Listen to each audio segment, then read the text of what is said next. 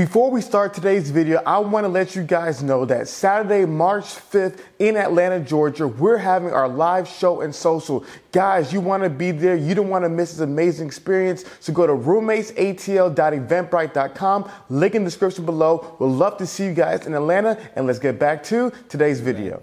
And I was just coming from a perspective of like, yo, fellas, quit bitching and complaining and level yourself up. You ain't gonna have these issues. Yeah. And then people were like, well, it's easy for you to say. Yeah, but I leveled myself up. Yeah. You know what I'm saying? Like, put the work in. I put the work in all my life. So it's not like, because they were saying, oh, well, he's a natural. What's that? He always had money, he's all the looks. What?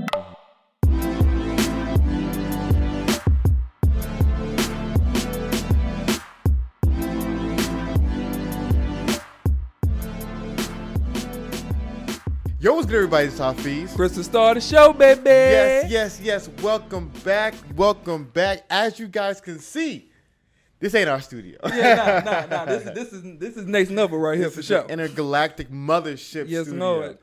Man, how you feeling, Chris? I feel good, man. You're always good to be in LA. You know Mm. the, the, the, the three W's. I ain't gotta say it, but we understand what's going on Yes, around here in LA. yes, sir. I am excited Yes. about our newest roommate because he's somebody who I've been following for quite a long time, and I'm so interested in all the levels of this conversation. So please welcome to the show the one and only Mike Rashid. What's going on, brother? What's up? What's up? Thank you guys. Appreciate you. How you feeling, man? Excellent, bro. Excellent. Life is good. Yeah. I can feel that, man. I can feel that rate, that radiant energy. I- I'm always trying to like you know give off the good good energy, the good vibes. You know what I'm saying? 100%. So I'm vibrating on a, a real good frequency right now. So All right, so I, I thought about something before before we introduce you. Mm-hmm. If you could describe yourself as one of these four elements, whatever feels like you the most, would you say it's fire? Would you say it's water? Would you say it's earth, or would you say it's air? What do you feel like resonates with you the most? man, I hate to say this, but all four combined. Yeah. Like electricity, mm. because electricity has all of those elements mm. combined. You know what I'm saying? It's all of the earth. It's all natural. It's all here. Just like everything in here is natural. Yeah. This is natural. People people so quick to be like, man made this, man made that, but man, we're natural. you know what I'm mm. saying? We're from the earth. Our human ingenuity can, you know, we we we are the engineers of you know our environments. You know what I'm saying? So we can manipulate the elements like fire, water, earth, land, and you know. And I feel like I'm so in touch and so grounded with everything that I feel a part of all of that. So Okay. yeah. Have you always been like that, or did you like develop that? Did you learn that? Um, it's hard to say because you know you asked the question now. I never thought about it before, but you know I've always been the, the way. I've literally always been the way that I am. You know what I'm saying? Like every stage of my life has been very similar. You know what I'm saying? Yeah. So I've been a. I'm a pretty consistent person. Yeah. That's, that's interesting. I, I would I would have answered it differently, Mm-hmm. but obviously you know yourself better than I do because I just met you. well, what, what would you say? For you, Yeah. Earth. Earth. Because Okay. I think Earth is a combination of all all three of those Okay. things, and to me, you you don't you seem as somebody. Usually, people that are air are more free spirits, Mm-hmm. and while I can see that, especially with the vibe here, I see as more of a grounded person. Mm-hmm. Yeah. Um, people who are fire who are very passionate, you know, boisterous, you know, out there people, and your tonality, you're chill, but you're still a driven individual as well. Mm-hmm. Right. You know what I mean? And then people who are water, they're more passive, go with the flow person. Mm-hmm. But I know in you, and you don't like to be comfortable, you always like pushing it. You're not that either. So usually people are earth are, are, are a healthy balance of all of those things. Right. And um and so that that makes a lot of sense why you felt like you were all four of those things. That's a dope observation, bro. And I'm I gotta say, everything that you've described are legitimate, solid elements of myself because there are times that I, I just wanna I'm gonna follow you. Yeah. You know what I'm saying? Like I I enjoy that sometimes. You know what I'm saying?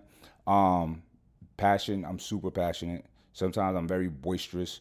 I used to be that like that a lot more when I was younger. Like I feel like men, young men, just fucking powerful, mighty, but reckless is not refined. You know, with age and experiences, we we we gain more wisdom. Um, we know how to refine that power and harness that power. And I, that's what I've done. Because my power used to be reckless. You know what I'm saying? Yeah. So it's not anymore. So that's where that earth grounded because Yeah. I'm very grounded. For instance, um, I mean, I used to party when I was younger, right? But I hadn't partied or anything for years, right? Um, like 2020 was my first time having a drink in at least 10 years. Wow. At, le- at least 10 years, right? Wow. Um, and then like, but even still, I'm still like pretty much homebody, work, work, work, work, work, work out, that kind of vibe.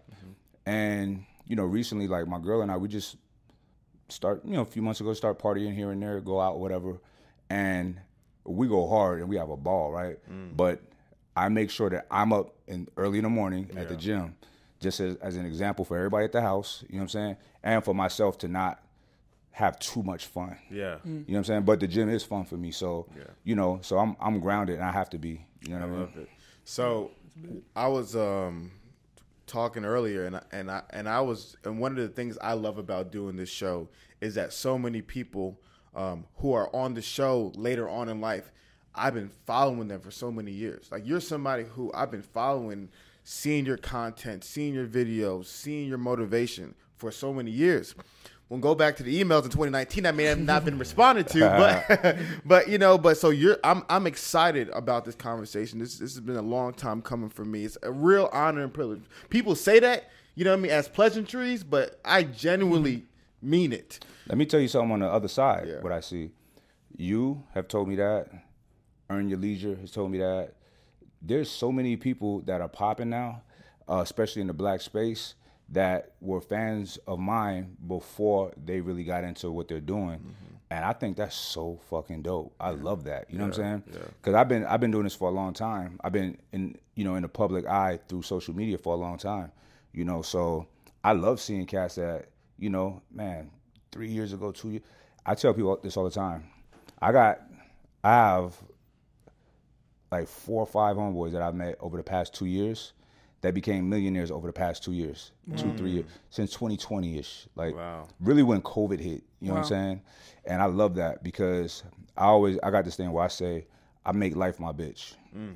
Like, when I was incarcerated, I made jail my bitch. And what I mean by that is like, I make it benefit me. You know what I'm mm. saying? Yeah. Where most people is like, man, this sucks, man. You know what I'm saying? Like, nah, bro. You got to deal with whatever you're dealing with. So why pout? Like, figure out a way to make it benefit you. So, you know, so, so like like I said, I mean, I know so many people that over the past that I just met past two three years that just came up Yeah. in a short period of time. I love that. you know what I'm saying? Like, did they come up out of just like, were they working for a long time in that two years? It just kind of, you know, expedite I don't happened. I don't know what they were working on before, mm-hmm. like some of these people, but I mean their, their path had to been a righteous path to get them to where they at. You know, cats like Wall Street Trapper, you know what I'm saying? Yeah. Um, him 500, you know, a lot of cats that you know they they seen a vulnerability in in in, in the market, right? And they readied it up for themselves. They seen a, a way, and it's it's usually black people because we think different. You know what I'm saying? what like will stress some people out is like I'm used to I'm used to being broke, so I'm gonna make the best out of this. You know what I'm saying? Or you won't be as scared to to make a risky investment. Like if I lose it, fuck, it, I ain't have nothing before anyway. You know what I'm saying? Yeah. So it's like it's a lot of that. I'm seeing a lot of um, faces like mine, like yours, coming up, and I love that because before I never seen any. It was lonely. Yeah. you know what I'm Yeah, saying? yeah, Straight up. So um, I love this, and there's a lot of, and I'm not, I don't be on no, no racial things. You know what I'm saying? But I recognize a lot of shit, and it's funny because there were people that used me at, with their ascension to get a look, mm-hmm. like with the early YouTube days, that they wanted to do collabs with the training or whatever. I'm like, yeah, for sure, come on, right? Because I never looked at like, oh, I'm gonna collab with them so I can get their people could see me, yeah, whatever. I never even cared about that, right? But it was a lot of people that did got they what they needed and then never heard from. Mm-hmm. So these people like it's funny because when 2020 when the George Floyd thing was going on, everybody was like Black Lives Matter. Mm-hmm. It was cool to be nice to black people. Yeah, yeah, yeah, yeah. yeah. So many people was hitting me up for podcast Like I'm cool, mm. I'm good. And big, big, big platforms. Nah, I don't want to do that. Like why now? Yeah. Yeah. It's weird. Nah. You know what I'm saying? All right, we we feel that 110. percent So I want to go backwards, Okay. and I usually ask people to give me elevator pitch, but I feel as though there's so many so many pieces to Mike. I feel like the story will unfold it better than elevator pitch. Okay. I want to know, Mike, 16. Were you in New York at this time? Excuse me. 16 years old. Were you were you in New York? Yeah. 16 year old Mike, New York City. What are you like? What are you doing? Describe that guy to me. Uh, gym rat. I was boxing already, like for about four years. Um, very high level confidence. I was weird because I was into science, as you can see. Um, I was a really good student. Always was like valedictorian. Always head of my class. School was so easy for me. Um, it was weird. It was a paradox because I was one of the nerdy kids, right? Chess club, you know what I'm saying? Played piano, you know, but I, I was still um, with the cool kids too. You know what I'm saying? But I was a loner, you know. Ultimately, I was a loner. Like I didn't play team sports, so I didn't have the locker room mentality. I boxed, and that wasn't even at school. That was outside of the school. So everything I did was just different. You know what I'm saying? And I think that really, uh, boxing really, I don't know, my my my genesis and my mother, my my grandparents, all of that just made me different. You know what I'm saying? Who were you raised by? My mother, my grandparents, and my father. Okay. Like later. Okay. What made you get into boxing at, at, the age of twelve? loved it, bro. Like, you know what I'm saying? Like, my father, he was in college, you know what I'm saying? Uh, and, but my grandfather loved boxing, and I would watch boxing with him, and I just loved it just as a kid, you know what I'm saying?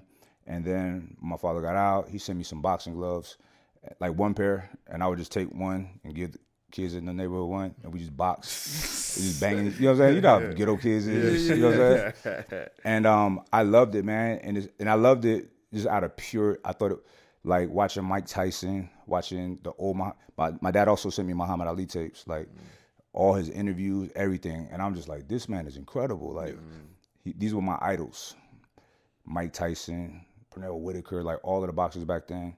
Um, so I just fell in love with these guys. They were like mentors or role models from afar, because I did have that void without having my father around, and, but also my mother.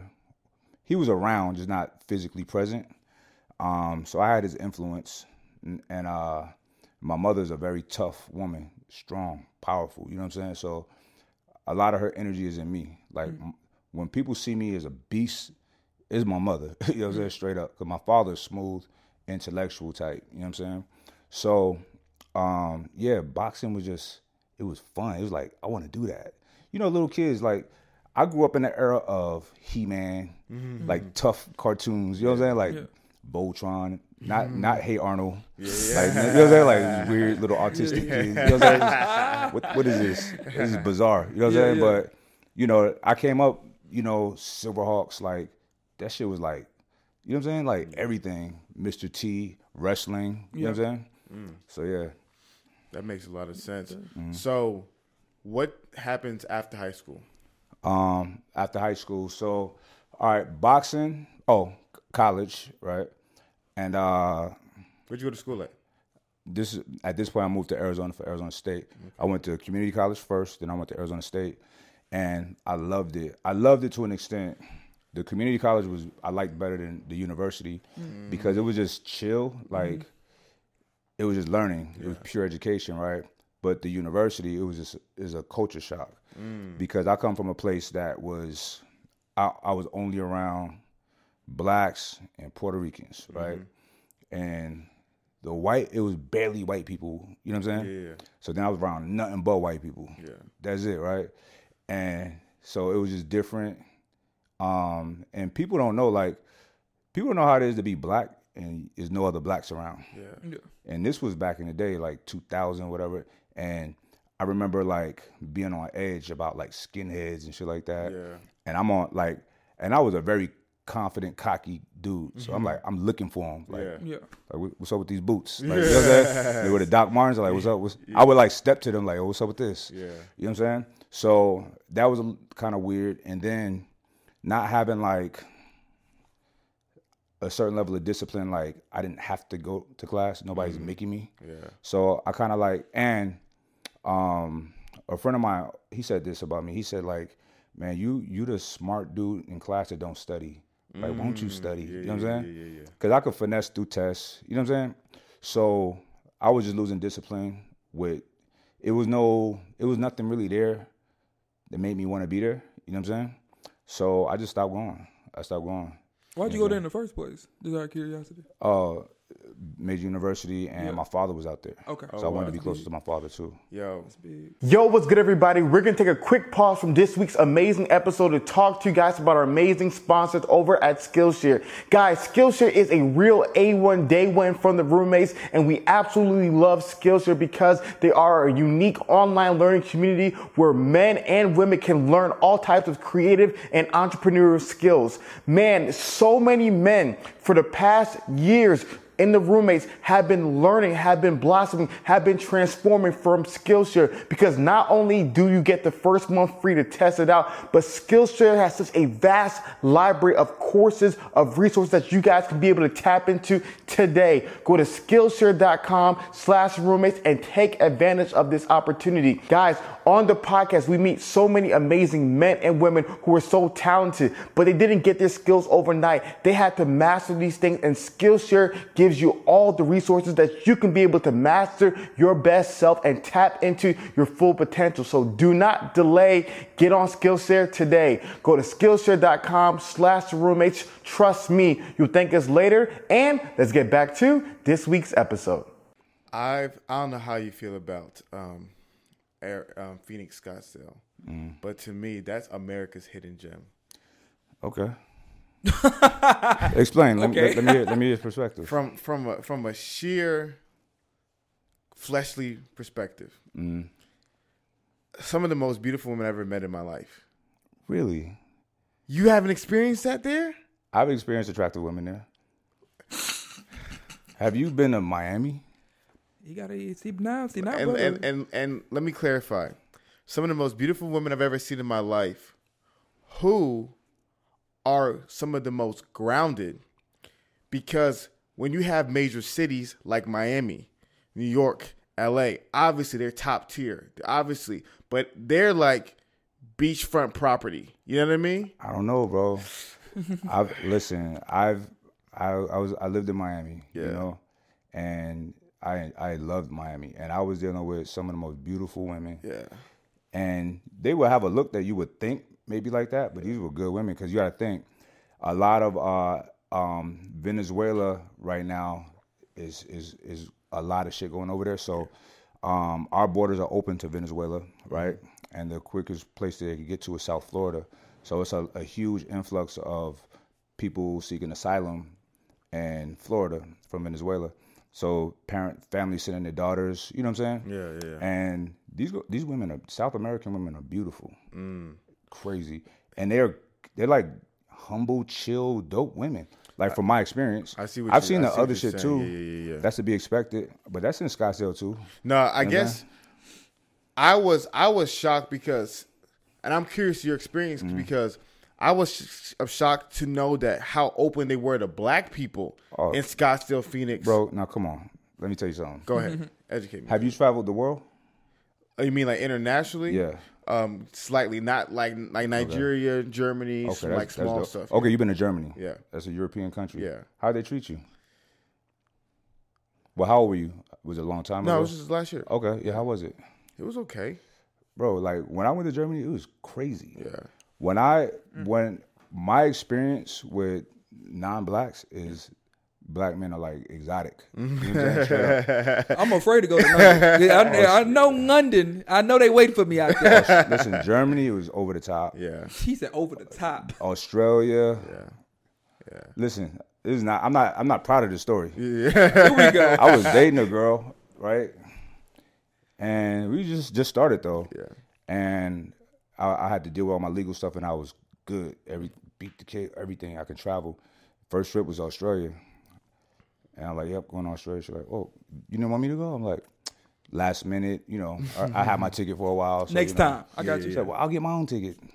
I'm like, well, if you want to go, like, if somebody say that, if you Yeah, want to go, yeah, yeah, it mean I want to go. Anyway, she made, she came. Yeah. Make long story short, that ended out there. you know what I'm? Listen, I, I ain't gonna lie, I was it was just crazy. Like Yeah. the the they're so sweet and nice, and in the English English speaking countries, it's just a lot easier to move around and deal with people, and it was just dope. But listen, like Scottsdale, it doesn't surprise. Like I lived there, so you have your pick of the litter, but I feel like we are we are like highly sought after throughout the world, bro. You see, what happened was mm-hmm. my experience was limited because I went to college in Alabama. Mm-hmm. And when I went to college in Alabama, and then when I was growing up in Atlanta, it was like, especially in Alabama, let's just start in Alabama, my college experience in Alabama and North Carolina, you were looked down upon. And it was like straight up like, I don't mess with you guys. Right, I got you. Um, and so to me, going to a place like Scottsdale where it's like you, you won't expect black people to be in Scottsdale and them to be that open, Yeah. that was a part that was kind of like a culture shock to me because Right. all the other places where it's predominantly white, besides LA and New York, they were just not open to black people. So that was you. kind of the culture Yeah. shock for me. Sound like that expectation reality. Hafeez' expectation was very low of I got Scottsdale, and then his Yeah, reality yeah, was yeah, here. I Oh yeah, you. it's the best place in the world. I. I. I but back to Mike's story. So so you, so you got bored with school. You you dropped out. Then what you do next? Um, I stopped boxing too, and you know, oh, I start, you know, working odd jobs, whatever, just whack jobs, dead end jobs, quit, you know, like just get another one next week. You know what I'm saying? Yeah, stuff yeah, like yeah. that. Just just silly stuff that young men go through sometimes. And then I started hustling. Like I had an uncle that would come to AZ from New York and just, you know, get work. Um, so I would help him out. You know what I'm saying? Just I ain't gonna say what I was doing, but I help Mm-hmm. him out. Are we talking like power? Are we talking like? You know, I never seen Power, bro. oh Yeah, man, yeah. it's, just pure entertainment. It's hard for me to sit down and get into a show, but I think I watched like I tried to watch one episode. I'm like, this is not, this is well, stupid. you, yeah, you already know, man. It- I'm, not saying it was supporting 50. stupid. It was like it was like it was like a black people show for white people. You know what I'm saying? it wasn't like Mm, okay. the real, like the Wire. You know what I'm saying? Yeah, yeah, yeah, yeah, yeah, yeah. It wasn't like the real. But anyway, um, so I'm just observing his operation, and I'm like, this is not hard what he's doing. You know what I'm saying?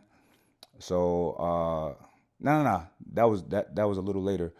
I was uh, I met up with another. I met another friend who's still a friend to this day, and we was hustling. Like I was following his little stuff. You know what I'm saying? So going out of town, whatever, whatever. We never made big money, but we made cool money for our age. You know what I'm saying? Um, you know, get a little rental house, like you know what I mean, crib, uh, car, all of that stuff. So that was cool. But then as time went on, then my uncle started coming back and forth, and then I started working with him, learn his operation.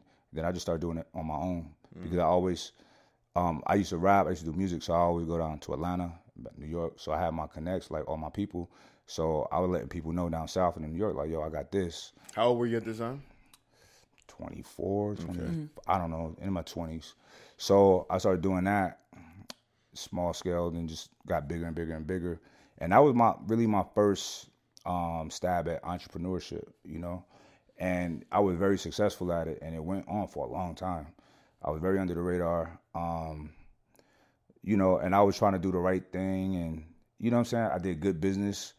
It's, interesting because in the streets, I, I found that there's more ethics in the streets. Now the streets, if things go bad, they go all the way bad. Mm-hmm. And I've never been in a situation where it went all the way bad, right? I've been in some close, but never. So, but in corporate America, in business, legal business, there's no ethics mm-hmm. because there's no.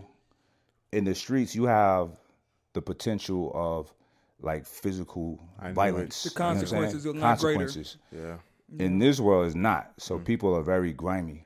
Is is is interesting. So I always say that people in the streets have more ethics than legal. And it's funny because the shit in the streets that we were doing is now legal. Is now you know what I'm saying? so it's like who's really bad and who's good. But anyway, um, so I was doing that, and then uh, and it was just getting like crazy. Like I was doing music and I was good and I had a lot of looks, right? But I was making a lot of money. You know what I'm saying? So I'll go to New York for meetings with lawyers. We're not counting pockets here, Mike, but I feel like you're in a different tax bracket as most people. What, what uh, estimate? What's a lot of money? Uh, Just estimate. Not saying this is real. Put it like this: like I could, like in a week, I could do, depending on how hard I wanted to push, I could make anywhere from twenty to hundred grand in a week. You know what I'm saying? Okay. So the only thing is, the bigger my packages were, it may mm. take me longer to get my money back. Mm-hmm. That was a my back then. My biggest thing was getting money back. Mm. Like is putting five in your your account, five in your account, like nine in your account. Having so and so go out there, tape it to the body, like mm. you know what I'm saying. It's stressful waiting for your money to get back. It's stressful on the call, like waiting for your guy to be like, "All right, I got it, touchdown," right? Yeah. the next day, and then it's stressful getting your money back. You know what I'm saying? So it was very stressful. So yeah, it, it was it was good money back then. Tax free money at that. Hmm?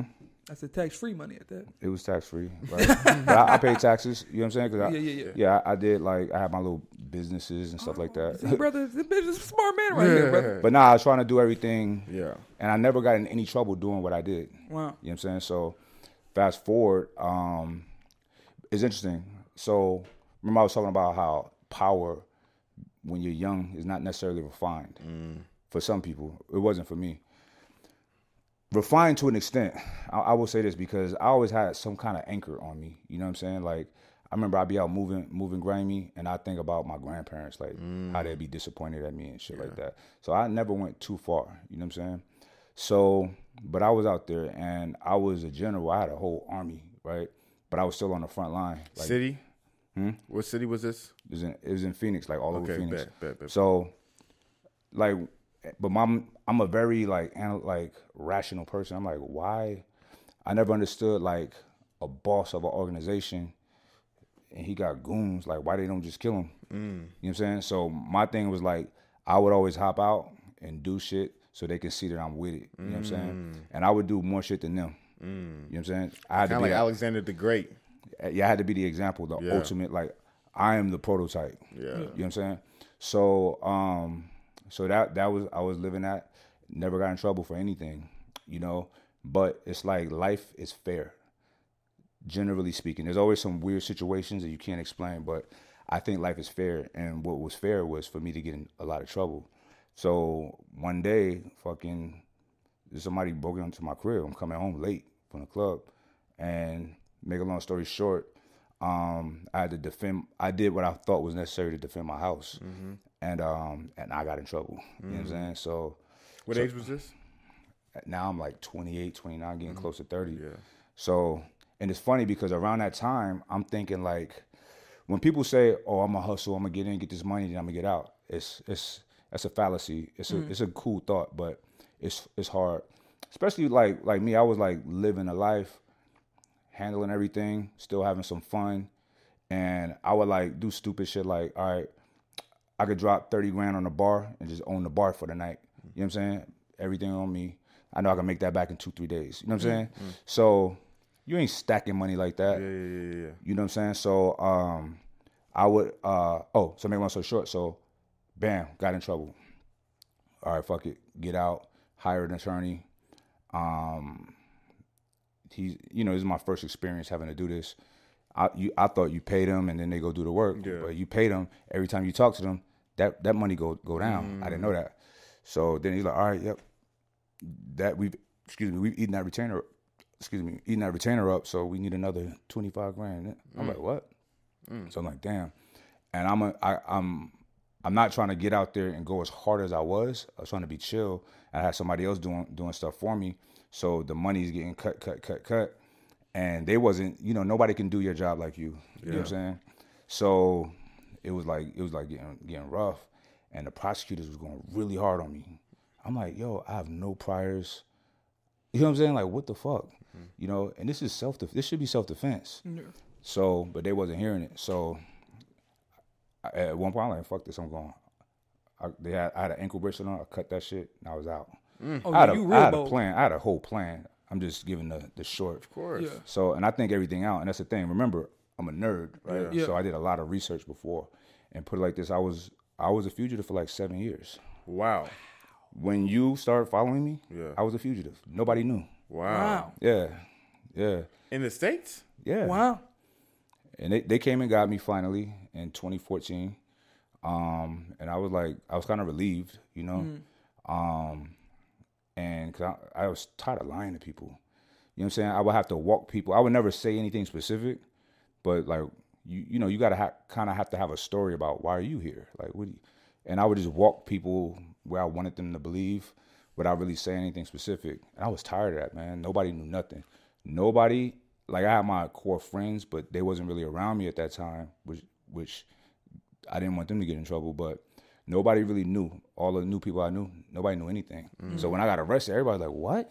Yeah. So so yeah. So make a long story short, um, I had to stay here for a while uh, till they extradited me out there. Sat there for a while because the bond was crazy, and bonded out like a half million dollar bond, and went to work. Started fighting it. This time they gave me a, a ankle bracelet. It was metal. You ain't cutting that, and it was a GPS. So you mm-hmm. drive past an airport or Greyhound, they call you from the br- the bracelet Oh yeah, they technology caught up on you. rude. listen, listen, bro. Rude as fuck. Like, what the fuck are you doing by the Greyhound? I'm like, bro, like, chill out. You know what I'm saying? It don't matter who you with, whatever. It's very embarrassing. And you have Go on a to, you have to, you have to plug up the thing for like four hours a day. So you Wow. gotta sit by the wall four hours plugging up the thing. It was like, it was, it was, it was rough, bro. And then every time you walk, it's digging into your skin. It's reminding you, like, hey, Wow. yeah, we got you. You know what I'm saying? But here's the thing. I'm telling that for a specific reason. Real quick before we continue with the conversation, I have to shout out our sponsor for today's video, Tiege Hanley. Listen, fellas, every single person that you have seen on this show that you aspire to be like, that you want to level up and get to, I'm telling you, all these men have a skincare routine and they rock with Tiege Hanley. The reason why we love Tiege Hanley because it's uncomplicated. It's easy and it's simple. Each product has its own instruction and it tells you what to do. All you have to do is follow along.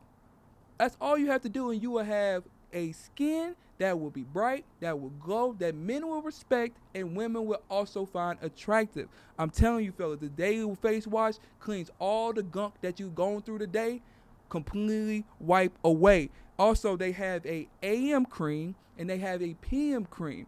And this AM cream protects you against harmful rays from the sun, and the PM cream moisturizes your skin at night so you have a fresh start during the day. And I know some of you fellas that work out, y'all work out hard. I'm proud of y'all. And also the fellas that work outside, the labor workers, I salute to you all. This scrub here will really get all that dirt, sweat, and grime out so you can really make sure your skin is healthy and is clean. And also, what I love about Tiege Hanley is they also have body soap as well. And it is wintertime, fellas. We have to take care of our lips. They also have lip balm as well. We cannot be trying to talk to people with cracked lips. People are going to look at us sideways. So we have to take care of our lips with this lip balm. Like I said, Tiege Hanley had got you covered. It is easy, it is simple, and it is effective. So, fellas, you must check them out. And because Tiege Hanley is sponsoring today's video, they're offering my viewers a great deal. Just click the link in the description, and not only will you get Tiege Hanley for the best possible price, but they will also give you a free gift with your first box. Click that link and get started today for only $30. You're welcome. What I did, I didn't stop shooting my content. Nobody even knew I was dealing with it. Like the people following me, I start. I kept, I just wore pants and boots so you couldn't see it. I could show you videos where I can show you how I concealed it mm. for YouTube. I stayed positive, stayed promoting my products. I was living like nothing was wrong. You know what I'm saying? Because look, it's a chance that I, I go away for 15 years, right? But there's also a chance that I, I walk scot free. Mm. 50 50 odds is not that bad. You know what I'm saying? So I proceeded with my life as if nothing was wrong, even though that there was something horrible looming over me. You know what I'm mm. saying? I had a dark cloud. Um, so make a long story short, it took about a year of the adjudication process, but we beat it. You know what I'm saying? Wow. And that was that was fantastic. You know what I'm saying? So uh, it was weird because I felt I had this dark cloud over my head for seven years, right? And when the judge was like, "Mr. King, we see that you're not a," the court see that you're not a criminal. Get out of my courtroom. When I when I walked in, left, and got in the elevator, I was by myself, and I was like, "Man, this is weird." Like, I need my cloud. I was so used to that mm-hmm. dark cloud. You know what I'm saying? Wow. Like Stockholm syndrome. You know what I'm saying? So, but it was gone. It was lifted, and I got to proceed with my life and continue doing good things. You know what I mean? See that energy that I have now, I had back then, Yeah. but it was directed in things that were outside of the law. You know what I'm saying? Even though I didn't get in trouble for doing the things that I was doing, I got in trouble still for something, right? Mm. And that's because my energy wasn't good. You know what I'm saying? I wasn't living good. And I feel like when you know better, it's worse for you. Yeah. Mm. You know what I'm saying? Man, I just got so many. I got so many questions. When you were when you were a fugitive, could you call your mom? You know, I talked to my mother once in a blue. Yeah. But, you know, I did the research and they, all your known contacts in your family, they'll be around them for about a, a month. You know what I'm saying? And that's what it was. Like, people like, yeah, cars over here. Da, da, da. So I just stayed away from everybody. I really wasn't in communication with my family like that at all. Once in a blue, send a message through somebody. But then when social media started happening, I wasn't really trying to be on it like that. It just kind of happened. Yeah. They could see that I'm all right. You know what I'm saying? So, um, so yeah. But my father, he said something interesting. Um, for a documentary we did uh, a couple years ago. He said that they asked him, "Were you worried?" And this made me proud that he felt like this. But he was like, "You know, of course you worry about your son, but one thing I know about him, he knows how to survive. Like he's he's mm. capable. He's good. So it felt good that he knowing that he had that confidence in me. Man, I mean, know. shoot, did you have a lot of just? You had to live off of cash for seven years, basically. Nah, bro. look, I did Man, my oh, research. so you did your I did my research. research. I did my research, bro. You need to make a course. Nah, nah, 'cause I don't. I don't recommend that. You Yeah, know what yeah, I'm I'm with that. What I did, I'm I'm gonna be, I'm gonna be with you, straight up. I'm gonna be straight up. Like, do not. I have a friend that um, he all motivated by me, right? And he he had a case that he was running from, and he's like, bro, it worked out for you. I'm like, nah, bro, don't do that. You need to turn yourself in. You know what I'm saying? And and shout out to my, my boy Thugger. He, he he in there right now. It ain't as bad as he thought it was gonna be. Mm. And he he a soldier. He a real he a real one. So, but I me being a real one, I gotta give him real advice. Mm-hmm. I'm not gonna be like, oh yeah, do this, do that. Like, nah, it ain't cool. So, go get your affairs lined up. You know what I'm saying? And and go and turn yourself in. You know what I'm saying? So, and he did that. I'll never tell somebody just go on a run. Fuck it. yeah. Every not okay. crime like documentary I watch, they always say that. They always like, I wish I would never went on a run. I'm not saying that about me. nah, listen, listen, listen. Everything is every unique. Every situation is unique. If I would have just let them do it, they I would be in prison. You know what I'm mm, saying? Mm. Probably be getting out right now or about to get out. You know what I'm saying? Yeah. So nah, I'm not. I'm not gonna allow them to do dictate my life. Nobody, right? Um. So because I knew I didn't deserve what they were trying to give me, so I like nah, nah. I'm, I'm cool. You know what I'm saying? And listen, if if it was worse, I would have really disappeared because I figured that out too. You know what I'm saying? I'm in plain sight. You know what I mean? So, um, but it wasn't as bad. I, obviously, I didn't go to prison. You know what I'm saying? So, Man, that is that is beyond impressive, man. Because we were talking a couple of days ago, and you were telling me how you don't like to be comfortable, right. and you were telling me how you like to constantly push yourself. Mm-hmm. And to me, I, I've always I've always had this idea where this is this is all theory, all feelings, no facts. Right. But I, I believe that like we have real superheroes among us, like real life superheroes. And when you see certain people who are successful, some of them got lucky. Some Yeah, for sure. family connection, this, that, and the third, just Right. things happen. But most of them, they're superheroes. They have superhero abilities that mm-hmm. other people just don't have. Right. And what I'm seeing from you is that, like, you have you seen a movie called Watchmen? A while ago, but I didn't. I didn't pay attention Watch to it the like movie that. Watchmen gotta watch again. it. I'll pick it up. Watch the movie Watchmen again if you're, Nah, a, if you're a movie guy. Mm-hmm. The main character, I don't want to ruin the movie, but Is that one- Doctor Manhattan? no, Doctor Manhattan. He's the he's the blue guy who's super mm-hmm. powerful. Okay. But the other guy is the genius. Okay. Yeah, I forgot his name, but he's a genius. I can't remember his name either right now. But he's so smart, he's physically powerful, mm. which throws you off because you mm. think smart means that you're weak. nah, but yeah. he's able to understand the human body and the human fibers and everything where he's super powerful Yeah. and super smart. Yeah. And I see you as somebody who people think you're powerful, but you're actually the smart man who's able to use his intelligence to build the power mm-hmm. versus these caricatures of like this 90 muscle bound Yeah. guy who's just strong and tough man. Right, right, but right. now you're a genius who happened to use his genius to build himself physically, but the real muscle that's a beast is up here. Right. See, I understand the. Thank you for that compliment. Uh, that was dope. But I understand life, man, and life is simple. There's so many, just like a stereotype. Stereotypes are usually true. I don't. I'm not sensitive to that. They're usually true, and there's a lot of common notions that that's out there that are fucking true. And one that I hold dear to me is life is what you make it. Literally is. And I tell people all the time, life is easy, right? Because I know that if I do X, Y, Z, that A will happen. You know what I'm saying? Mm-hmm. So just like I tell people all the time, if you want to make a million dollars, is no different than making a sandwich. What do you mean? What do you? How do you make a sandwich? And they tell me, like, go to the kitchen, get the bread. Okay, it's steps. You do it, and you have a sandwich. Desired outcome. The same. Figure out the same steps to make a million dollars, or whatever it is. And with me, bro, like I've always, I guess I grew up in an era where, well, first of all, my mother's husband was like one of the biggest drug dealers in New York, right? So I, I grew up around men that was like the man. You know what I'm mm-hmm. saying? And my mother, she gave me a lot of confidence because she treated me like a little prince. Like you see baby pictures of me, I got on like a bracelet, rings, and you know what I'm saying, little vests, little Yeah, yeah. double-breasted suits. You know double-breasted. yeah, my mother, she really like adorned me with like with things and talk. She she gave me power with her words.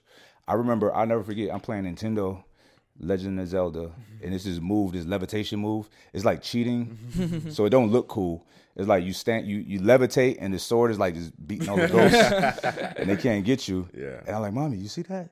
And she was like, well done, son. yeah, yeah. I still remember that, bro. And that that and I knew that she thought it was corny, like this is weird, but she cared about me enough to, to give me those words and say it so smooth, like well done, son. And you know, my mother gave me a lot of confidence, bro. So um I've always wanted to be like and I was a loner. I was the only kid, you know what I'm saying? Um, I wasn't the biggest or the loudest, right? And in New York is a very competitive place. Overcrowded. It's so many people. So you gotta be special to get to the top or to get noticed, right? So I always like I wanted to be strong. So how many pull-ups can everybody do? I'm gonna do more. Damn, I, I did six today. I'm gonna see if I could do seven tomorrow. Damn, six again. So, oh, now I do eight. You know what I'm saying? Like that's always been my life for everything. So I'm primed at progressing. You know what I mean? Even to this day. So that's why I was telling you, like, I don't like being complacent and comfortable. I like I like the grind. You know what I'm saying? Because I've been at it for so long with so many things, I'm good at it. So I like doing things I'm good at. You know what I mean? So I like to go after difficult tasks because it's brave to do that.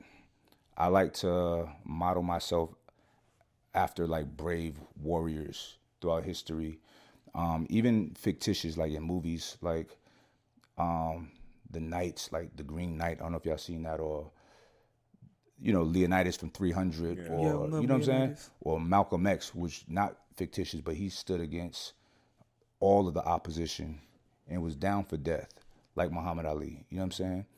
Like these are my heroes. You know what I'm saying? And I wish that I was as great as these men. Mm. So on my little level, I'll be those guys in my little world. You know what I'm saying? Mm. Yeah. Yeah. No, I can see that in you, man. Like, like you got that that that that warrior. Yeah. You know, like that. Yeah, man, I remind me of like Achilles, bro. Like honestly. My thing, bro, is like I always wanted to be like, like um, like I got children. Like I wanted to be the, the I'm proud of their, their dad. You know what I mean? Yeah, like yeah, the yeah. ultimate dad. My woman, like I want her to be so blown away with me, like proud of me. Like you know what I'm saying? Like I ain't never letting this dude go. You know what I'm saying? Yeah. You know, my business partner, like, dang, this dude fucking me and we battle with adding value to our business. You know what I'm saying? Um, like Sean and I are equally yoked. I, I rarely find people like that that'll go hard too. You know what I'm saying? So, um, you know, uh, I always just try to be that guy. You know what I'm saying? Like in my world. You know what I'm saying? That makes a lot of sense. I think when I fir- when I met you, there was um, you have you're you're the story. It's kind of like um, how can I describe this? When when you watch a lot of movies that have sequels where the main character is older. Like for example, like the simplest one, Lion King. Lion King one, Simba's young. Lion King two, he's a dad. Right. What happens is there's there's this there's this development where the the young warrior becomes the older king, and now it's not that he's not powerful, but I love what you said earlier because that power is controlled. Right. And so what I what I see when when I'm around you, I feel that energy. Mm-hmm. Because when people are young, it's this is aggressive, this is violent. You know, just having to prove themselves Yeah. to you. You- This is it's it's kind of it's refreshing, but you mm-hmm. see that oh, this is this is raw energy. Right. But then there's a level where like a man becomes a real king, where it's like the the power is is controlled. Mm-hmm. And and I think that's something that is important for a man's journey to be able to get to that point where you learn to control that power. And I'm curious to what would you say was that point in your life where that wild raw energy and that wild raw potential you were like, "Oh, now I'm able to control the beast." Yeah, bro, it's interesting you say that. Um, it was like bumping my head, right? Getting in trouble, you know, like getting arrested for certain things. Then I'm in there like, man, fuck. Because when I don't know if y'all have ever been arrested, I hope not, and I hope you never do. Amen. But it is not a place for humans. You know what I mean? You're treated worse than a dog. You know what I mean? And you're in there amongst people that everybody. I always th- think think I'm a good person, right? But I'm in there with people that don't care about themselves. Like you, I could tell you some crazy. So I'm like, what? You know what I'm saying? Of the things that I seen in there. So, you know, me bumping my head in that that kind of uh, uh, situation, making mistakes. You know, I learn from. So that like my heroic journey has has been ongoing and it's still going now because I still have to check myself in certain situations, right? And listen, I know the type of person that I am, and and I'm gonna be straight up with y'all. I'm the type of person that I am is not conducive for a lot of people like me to be out in society because it wouldn't be it would be a, a world of, of rulers and dictators. Mm-hmm. Because if I had the power to be a ruler, I would. Yeah. You know what I'm saying? And it, it'd be extreme power, and then uh, my son would get it. Yeah, and, yeah, yeah. And even if I'm a righteous ruler, maybe not my son, maybe my grandson, Mm-hmm. he might be corrupt. You know what I'm saying? So that's not good. So, um, so the type of person that I am, you know, is not ideal for society. And I, and people adore me with alpha male, and I'm like, okay, I can see that. But this is a world of beta males, and I'm that's not negative. It's just factual. Yeah. You know, an alpha male, when his in any animal uh, uh, ecosystem, including humans, primates, you name it, when the alpha's social status is threatened, he respond with immediate violence. Mm-hmm. You know, we can't do that. You know, so and what happened was, and this is really like a manifestation of like all the way to where we are now having a democracy. What happened was like our species became successful because you know, the alphas start getting thwarted by the betas. The betas start figuring out, like, look, guys, it's 40 of us. There's only one of him. Mm-hmm. Let's, you know what I'm saying? And that and that is an effective strategy.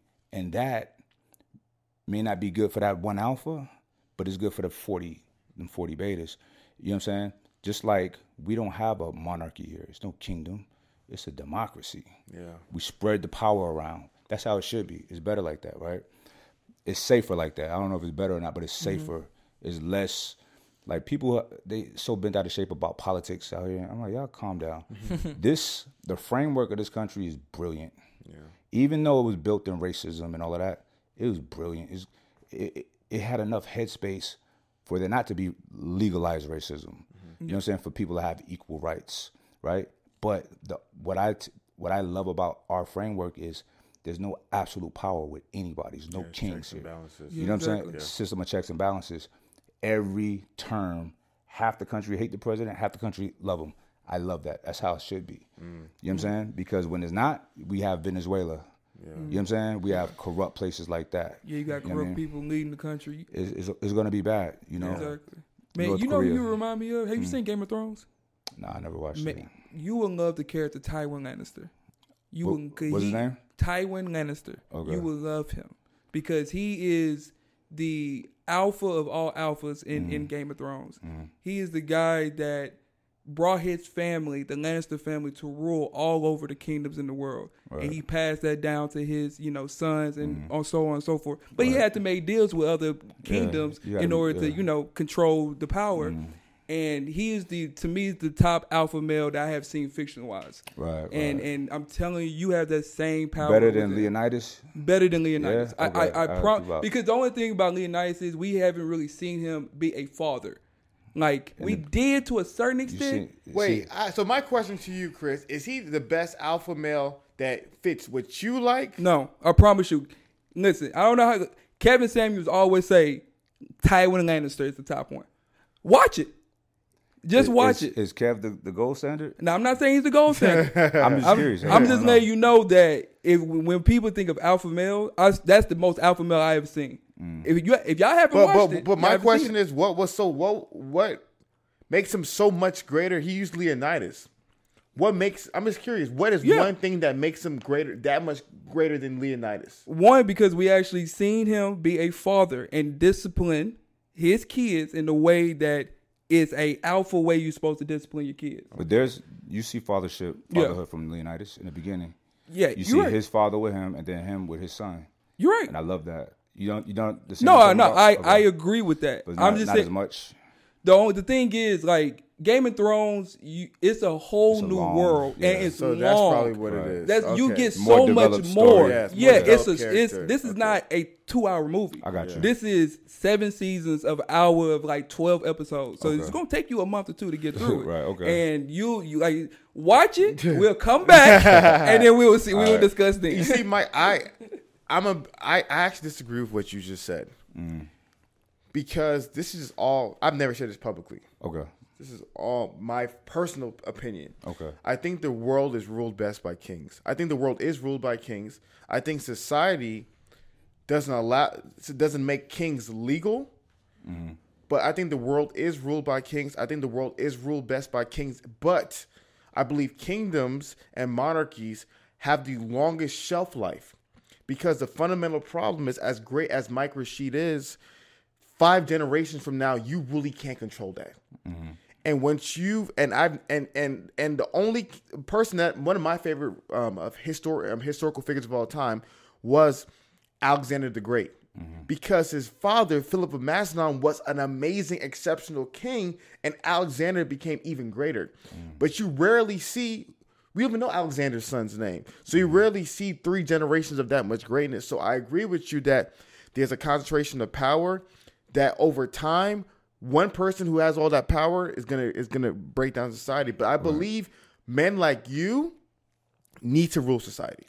I think I I know this sounds cocky, but I agree. I Yeah. think so too.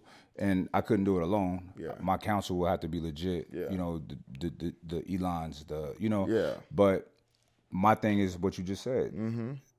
Three generations down, I have no control over that. You know what I'm saying? You see that in Game of Thrones, by the way. I'm, just, I'm you know, saying that- you get a and, lot. And, and I had to think rationally, like, yeah, I would want to rule, absolutely, but I can't control. And I would. Here's the thing, though. I'm gonna say this as well. I don't know if I would be a righteous Mm-hmm. ru- ruler. I don't know what that kind of power feels like.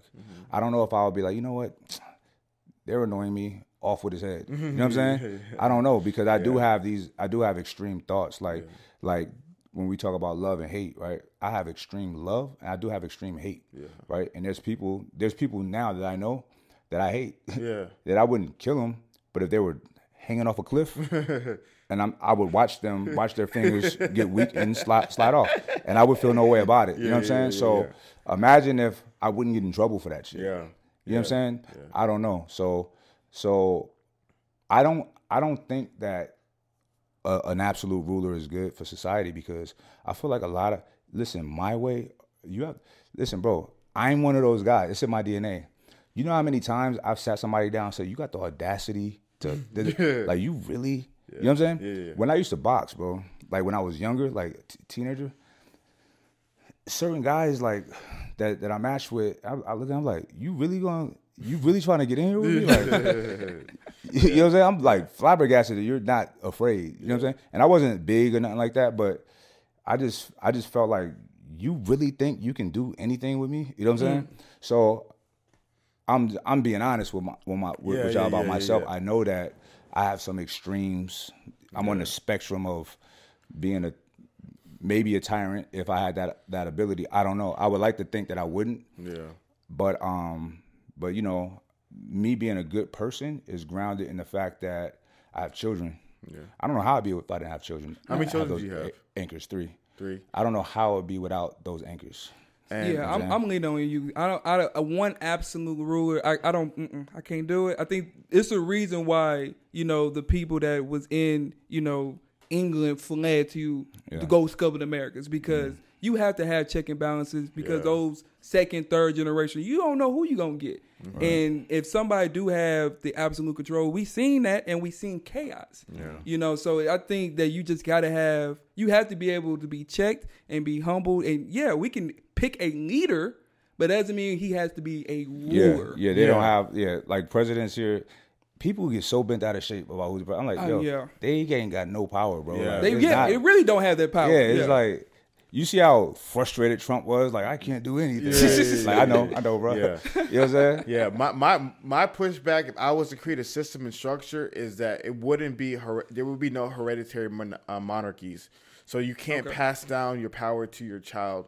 I think uh, I think my the reason why I was sharing that um, to to Mike is because I just think that w- when I'm when I'm reading the Bible and I'm reading First Kings, I'm reading Chronicles, it's a consistent theme that God's trying to show the people.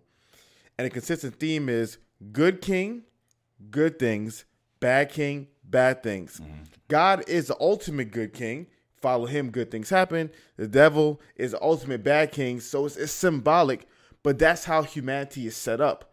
They're set up to need a leader, and they're set up to if they're good leader, they do good, bad leader, they do bad.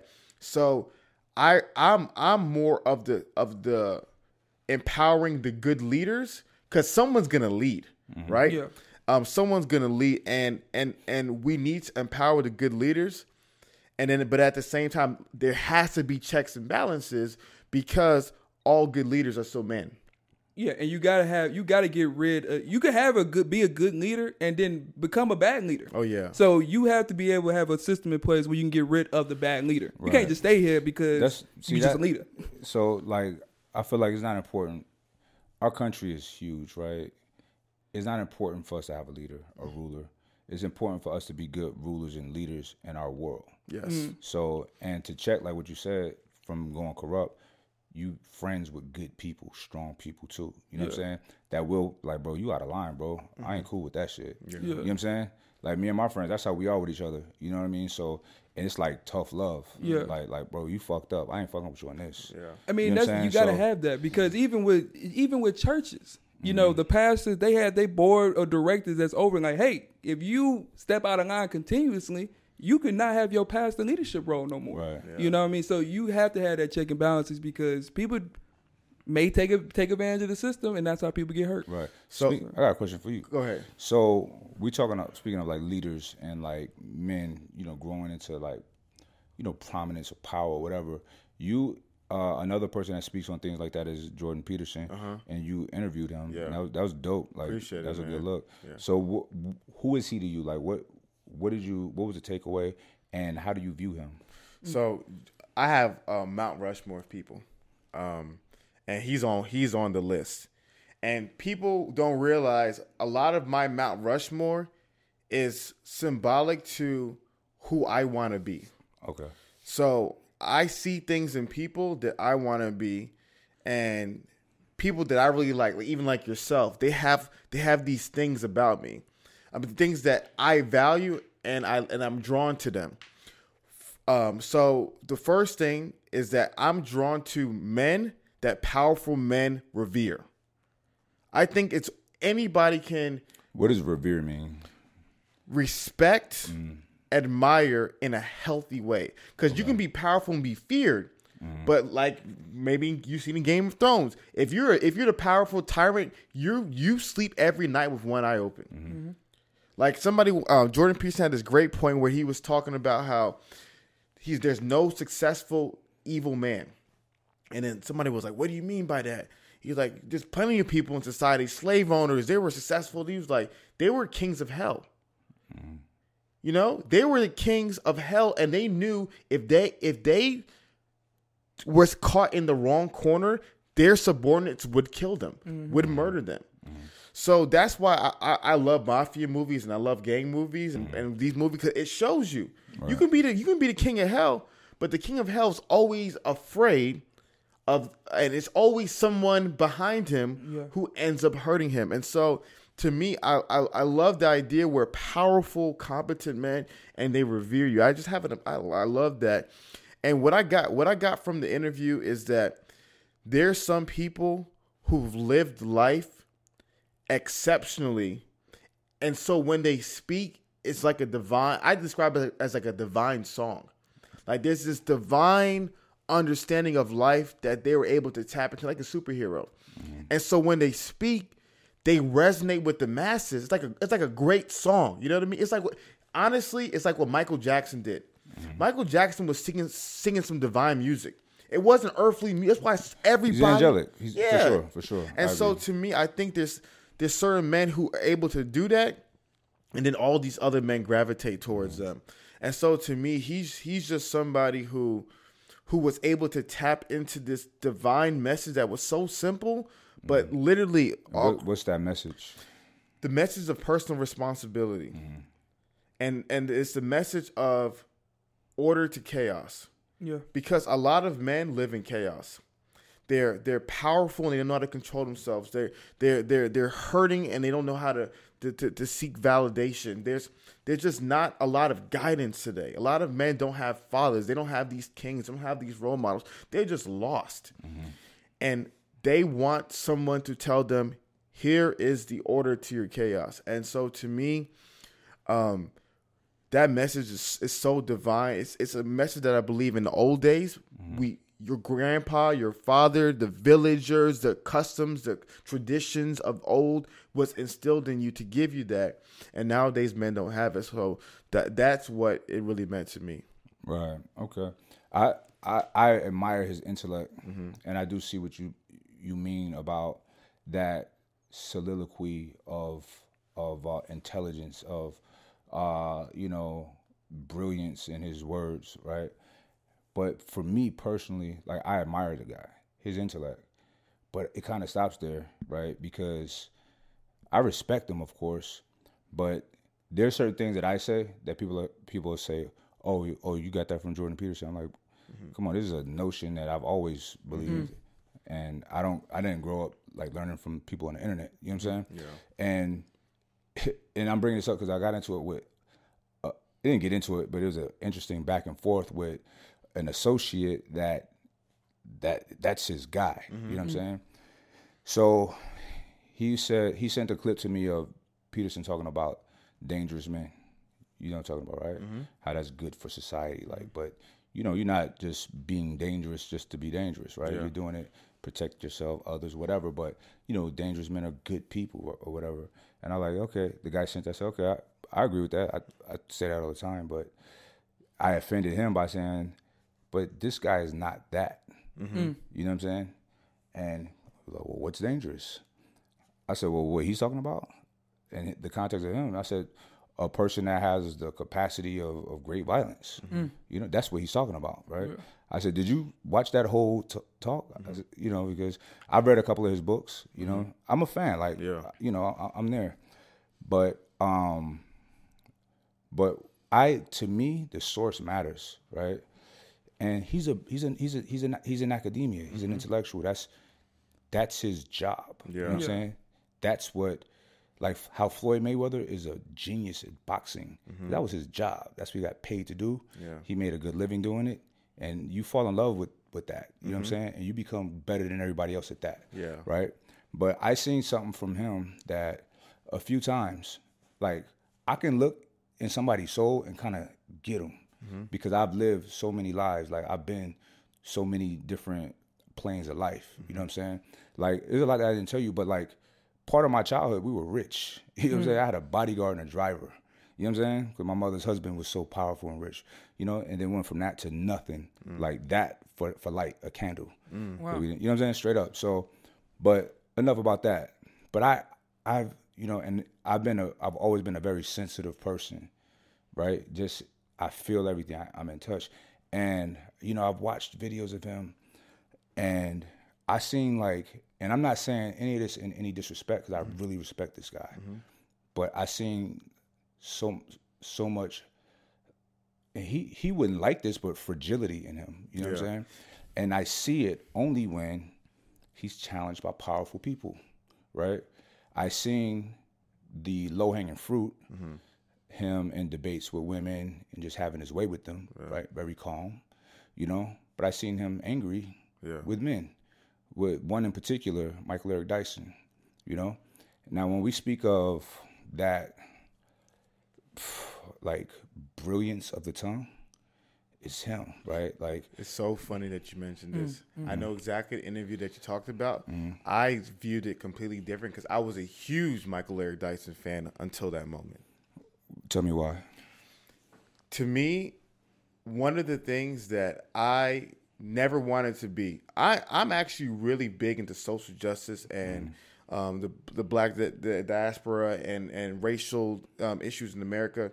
But I don't. But what I've noticed was all black intellectuals, from my personal experience, were limited to race. They bring them on TV. They do race. When I was wanting to be in ministry, called the black pastor to talk about race. So to me, I never wanted to be a one trick pony who all they can talk about is race.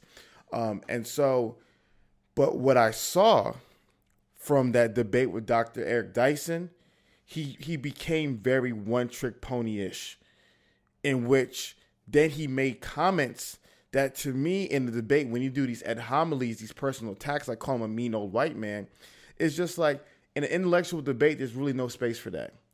Um, in my personal opinion. Okay, let's get some flavor to that. Some flavor. So, black intellectuals typically don't have the luxury of exploring on a big platform issues outside of race. A hundred percent. And it's not because there's no outlets for that, which it really isn't, but it's because typically an intellectual is deeply rooted in ethics and like what's right, right? And they want to use their power, just like a rich person want to use their power to do something good. And they want to use their intellectual powers to benefit people that look like them because we're in such a deficit in this country. We have no leaders, right? Now, don't forget, every one of our leaders have gotten killed, Yep. or you know. And I was telling somebody about this, uh, talking to some friends about this uh, last night at dinner. They said, "Why do these are white people talking? Mm-hmm. Why do white men hate black men so much? These are white people talking." And I didn't bring this up. Mm. So this is what they hear amongst them themselves and how they talk about us, mm-hmm. and this is real. And I said, I don't know. I mean, you know, on the plantations, they would rape our wives in front of us. Like that was the only thing we had mm-hmm. is love, and they would destroy, douse on that in front of us. They would castrate us. You know what I'm saying? Humiliate us, put our dicks in our mouths. You know what I'm saying? Why that? And I said, they do it now. Well, f- like our last leader, they've killed all of our leaders, like for unjustly. Mm-hmm. And then our last one, they can't kill him because it would be very obvious. Mm-hmm. So they they castrated him by labeling him a racist and an anti-Semite. I'm talking about Louis Farrakhan, mm-hmm. right? I follow him my entire life. When a Jewish friend of mine say, "Oh, he's a racist. He's an anti-Semite," I'm like, "He's not." And what they do is they bring up a quote completely out of context and say, "What about this? How do you explain this?" I said, "Do you think he just said this one thing? Mm-hmm. You don't care about any context. Yeah. You know what I'm saying? Mm-hmm. So there's something that I can say like, uh, I'm not a racist, mm-hmm. and if the man was racist, I say he's racist, right? Like you see, I got Joe Rogan up on the wall over there. I love that guy, but he said some bullshit. Yeah. Like you know, the the nigga thing that didn't bother me, but the Planet of the Apes thing, I'm like that's problem problematic. Yeah. So I'll I'm not going to give a pass to somebody just because I like them. Mm-hmm. I I don't think it's the worst thing in the world, but I would love to hear something more like why would you do that, bro? You know what I'm saying? Mm-hmm. But I do accept the apology. So if someone's a racist or out of line, they out of line, black or white, right? Mm-hmm. I'm not. I'm I'm loyal to truth and was right before race because race mm. is silly, it's arbitrary. However, and I'm not one of those people that harp on race. Like I think it's dope. Like that is weird, but I, I'm I'm I'm flattered that I started out in a deficit and became a millionaire. You know what I'm saying? So and do shit the way I want to do. When I do interviews with white people, I wear gr- my grill and shit. You know what I'm saying? Like I'm really me. Yeah, you know what I'm yeah, saying? yeah. So and and and I speak intelligently with intelligently with them, and you know I bash wits with acad- guys in academia too. Mm-hmm. So I'm not giving the minister a pass if it wasn't warranted. But the minister is a divine person, right? And he his message has always been about like what they say is conservative. Yeah.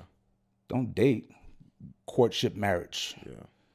eat properly, exercise, get some knowledge, uh, entrepreneurship, no drugs, no alcohol. And he has no scandals, no, never been arrested, nothing. You know what I'm saying? So, you know, uh, I'm bringing that up because he was our last leader, and they they ex that after the the Million Man March, they wanted to embrace him because they were like, wow, this man has power, right? We wanted they wanted him to do their types of press runs. He wanted to go to Africa. They said, fuck this guy. Mm. You know what I'm saying? Yeah. And it's been all downhill from there. We have no we have no leaders. We have no champions speaking for us. Mm-hmm. So we have these micro champions like a Michael Eric Dyson or whomever, whomever, and it's annoying to white men.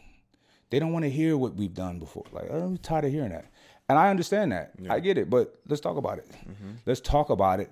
Have a healthy, honest discussion so we can move past it. You know, it's weird that we live in a society to where look, Michael Eric Dyson went in on very hostile territory, but he's like, fuck it, whatever. I'm used to this. Mm-hmm. And he had to be the the spokesperson for political correctness, which is now a bad term. Mm-hmm. But do you want white people sitting around like, hey nigga, give me that water over there? You don't want that. Mm-hmm. That's being politically correct. You know what I'm saying? But that's a dirty word Yeah. because white is is inconveniencing the white man. Yeah. And why, I'm not listen. I have nothing against white men, Mm-hmm. but I do know that there's a tr- certain triggers. They're like, I can't even be a white straight white male. I'm like, come on, bro. You're fucking the king of America. Yeah. Knock it off. It's not that bad for you. You know what I'm saying? So, and even Mr. Peterson's rise to prominence to me is very salacious. It wasn't about. I read that law. There was no law in Toronto mandating people to call people their gender pronouns. They were just giving that, making those people a protected group, mm-hmm. like gays or blacks or whatever. You know what I'm saying? Mm-hmm. That's it. So I don't want to go. I don't want to rise to prominence for that. Yeah. Listen, I think it's weird that people feel like they're a different gender, but I don't care. Yeah. It doesn't bother me. Yeah. I'll call you a sheep if you want. It doesn't matter. It really doesn't bother me, bro. You know what I'm saying? So, but that is uh is weird to everybody, right? That's not trans, right? So it's an easy it's an easy talking point to for people to rally rally around you. You know, think about how many people I'm sure you guys have seen this like 2020, very ugly political climate. How many people just hopped on a political bandwagon talking about politics, became very polarizing, and their fucking popularity grew. Yeah. Just negative fucking Yeah. shit, right? Yeah. Even like black people, I seen it is like just talking anything against black people. Yeah. That's sexy to white people. Like, Yeah. you know how many people send me videos like, "Oh, he said this. Yeah. Mm-hmm. he don't agree with that." I'm like, bitch. Yeah. You know- you know what I'm saying? no, I think I think to me like so even with with with all that you said, the first thing was I didn't finish though. I didn't get to oh, what he Oh, said. Go ahead. Go ahead. I'm gonna get there. All right, so I watched the whole thing too, and not know. I watched the clips, but mm-hmm. I watched the whole thing. Like I have to keep it real and watch the whole thing, and I did. I'm like, he was being mean. He's angry. He happens to be white. He didn't call him a cracker. He didn't call him a devil. You know what I'm saying? You're, you're just a mean, angry white man. Yeah. At that point, he was being. He was very. He was very disturbed. I never seen him rattled like that. Yeah. Very angry. Yeah. Um, I mean, it's like people will hold on to like him playing a race card, but the guy said, "Well, I am mean and angry, but to call me white, I mean, Yeah. but you're white." Yeah. And he's supposed to be the snowflake. He's supposed to be the politically correct guy, Mm-hmm. right? He's he's adhering to your rules of that's not really conducive to the conversation, right? And being just, you're just a white guy. But he said, "I'm like I'm like honorary Native American." it's like, all right, bro. Like it's like this is Jordan Peterson saying this. Yeah. So it was interesting, and when he was he was saying like, this is what he's saying, just like what I just said, like how a lot of white guys, and I got friends, bro, that's fucking rich, ballers, bosses, live in places where there's no mask mandate, no mm. COVID, anything, right? Mm. Very rural towns, small communities, no problem. But they're on social media fucking pissed. I'm like, bro, it's not even affecting you. That's wild. You know what I'm saying? That's wild. And you're good. So it's like, you're a mean, angry white man, but you're Jordan Peterson. Like, you're good. You're super good. You know what I'm saying? So it's like, and he's not. Michael Eric Dyson is not, and we're not collectively. You know what I'm saying? Mm-hmm. Just because a couple of us here and there is popping, like I still feel for my brothers and sisters. Like I still feel for people who I know it's going to take a long time for us to level out the playing field, but it's happening, and I feel good about that. Now, all I'm saying is this: he should have laughed at that. Mm-hmm. He got mad, mad.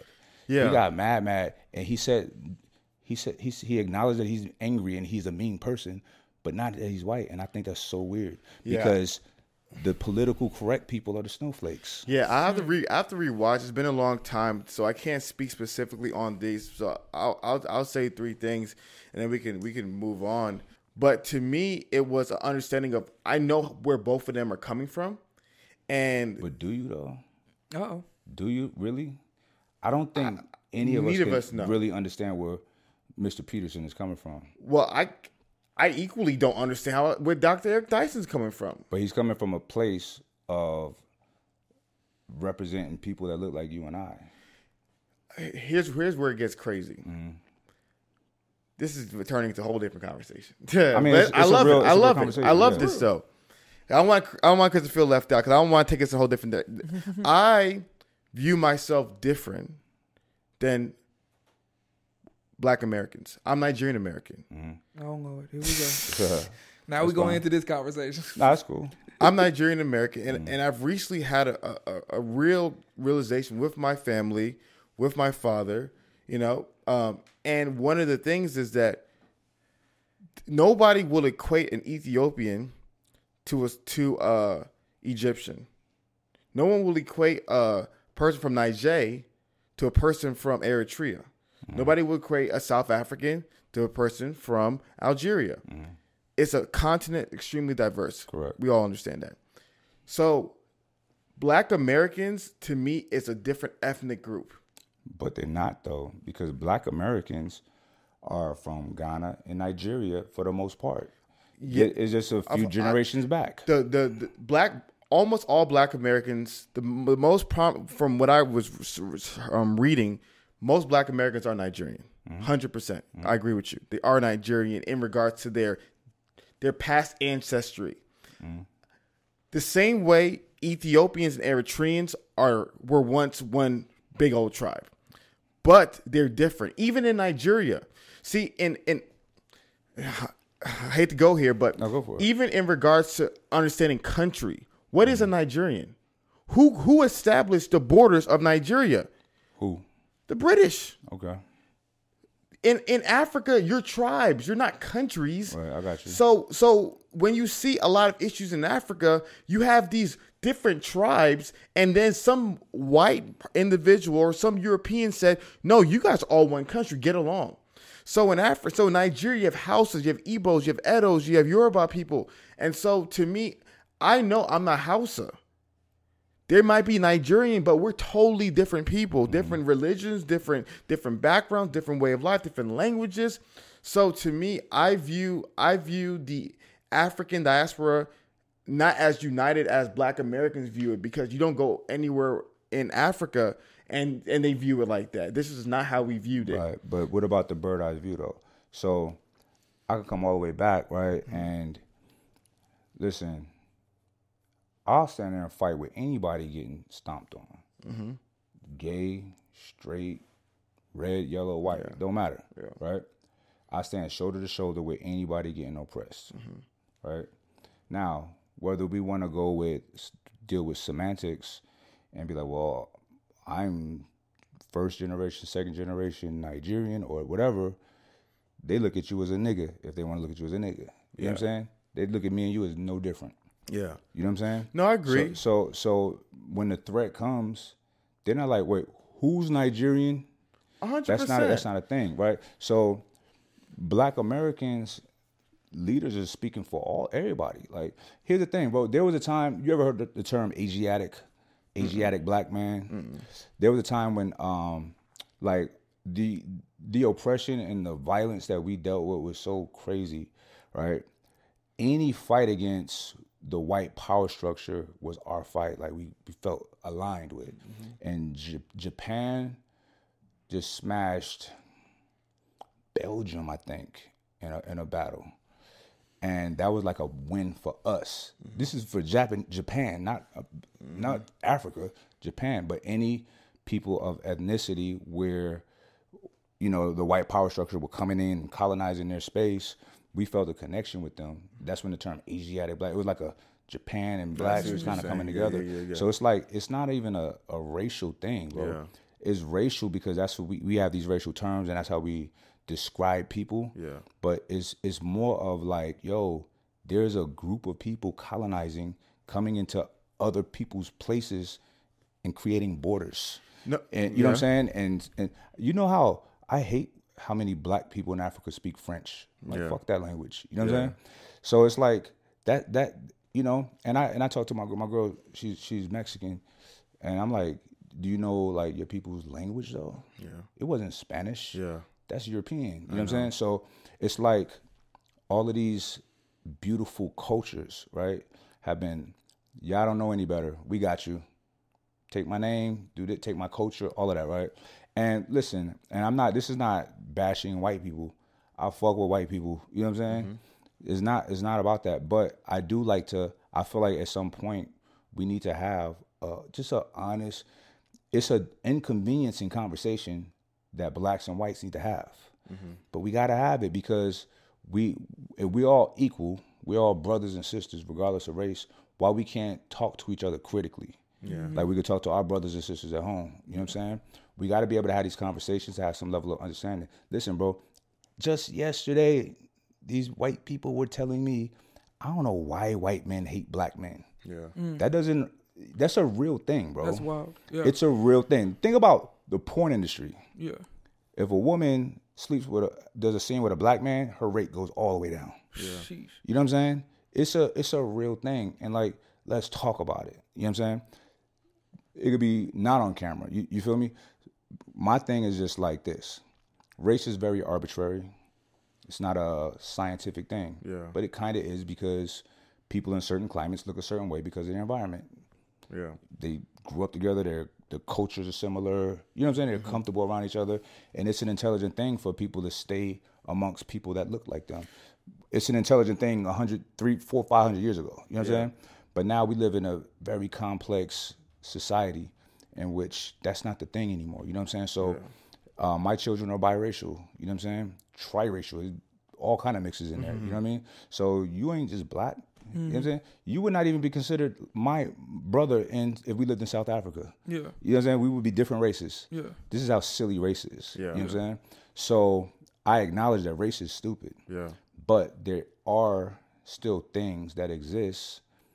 Think about what, what Joe Rogan just went through, right? Yeah. Do you think really that any black podcaster can say those things? Someone put together a silly compilation like they did with him, Mm-hmm. and he still have his job? Absolutely not. Nick Cannon said one little thing about, "I'm sorry," you know what I'm saying? Like it is it is not fair yet. You know what I'm saying? There are problems, and I just wanna. I'm just kicking back, waiting for the right time to have those conversations. You know what I'm saying? And and I only bring that up because Mr. Peterson say a lot of. I've been tapped into him for a while. I'm like, oh, why did you say that? Yeah. You know, I did a whole look. I'm, I'm gonna say this. I'm gonna shut up. Yeah. I wrote a whole thing about intelligence, right? Mm-hmm.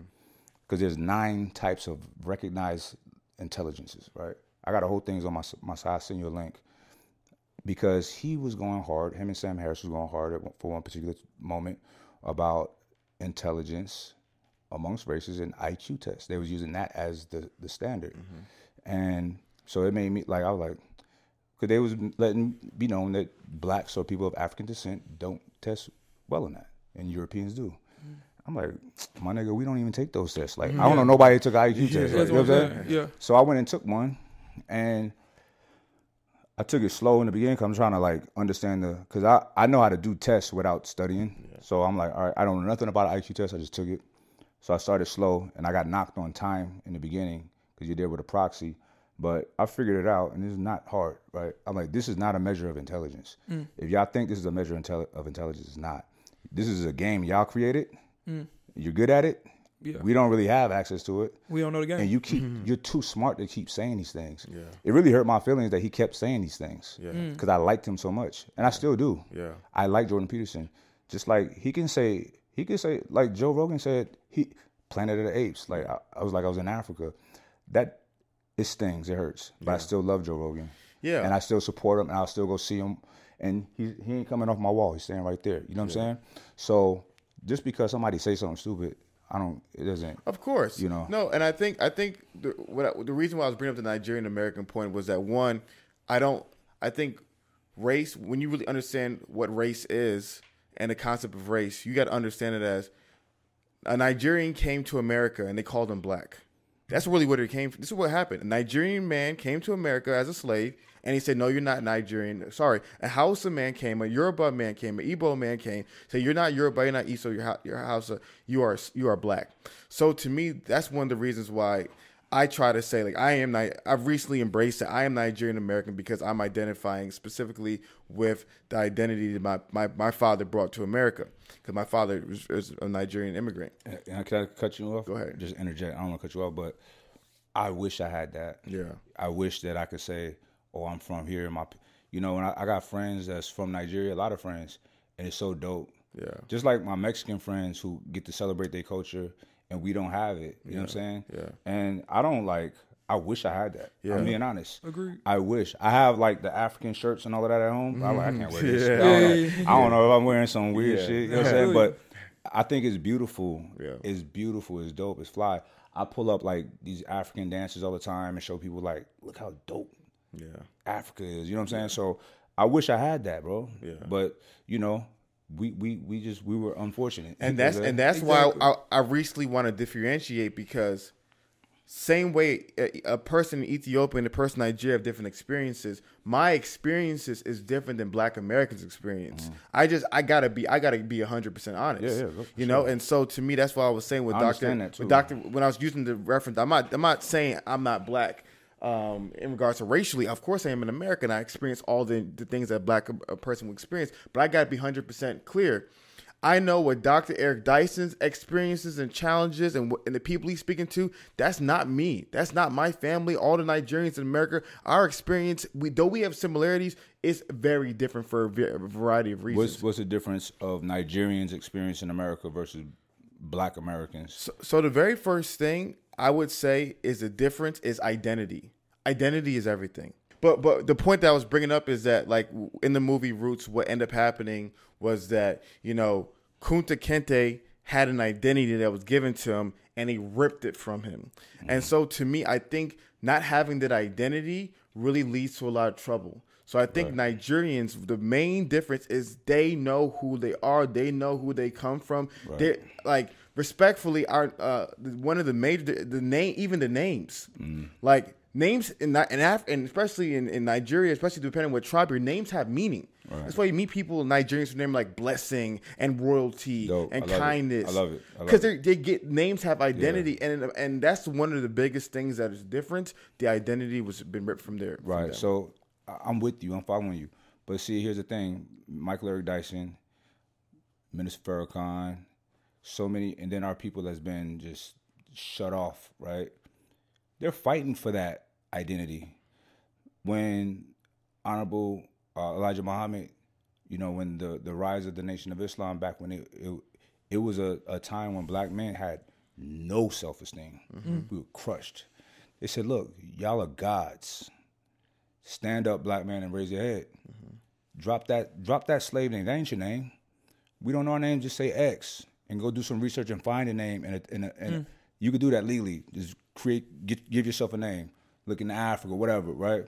So our this that's all i'm saying is like all of our champions are shot down. Mm-hmm. Even if it's not physically shot down. Like dyson has been kind of like mum's the word since that that debate. Mm-hmm. You know what I'm saying? So, and he he hurt the feelings of a white man who's in the who's good, good, good. You know what I'm saying? And Michael Eric Dyson ain't. He's like, please tweet my book. Like mm-hmm. he he he's humbling himself to that. You know what I'm saying?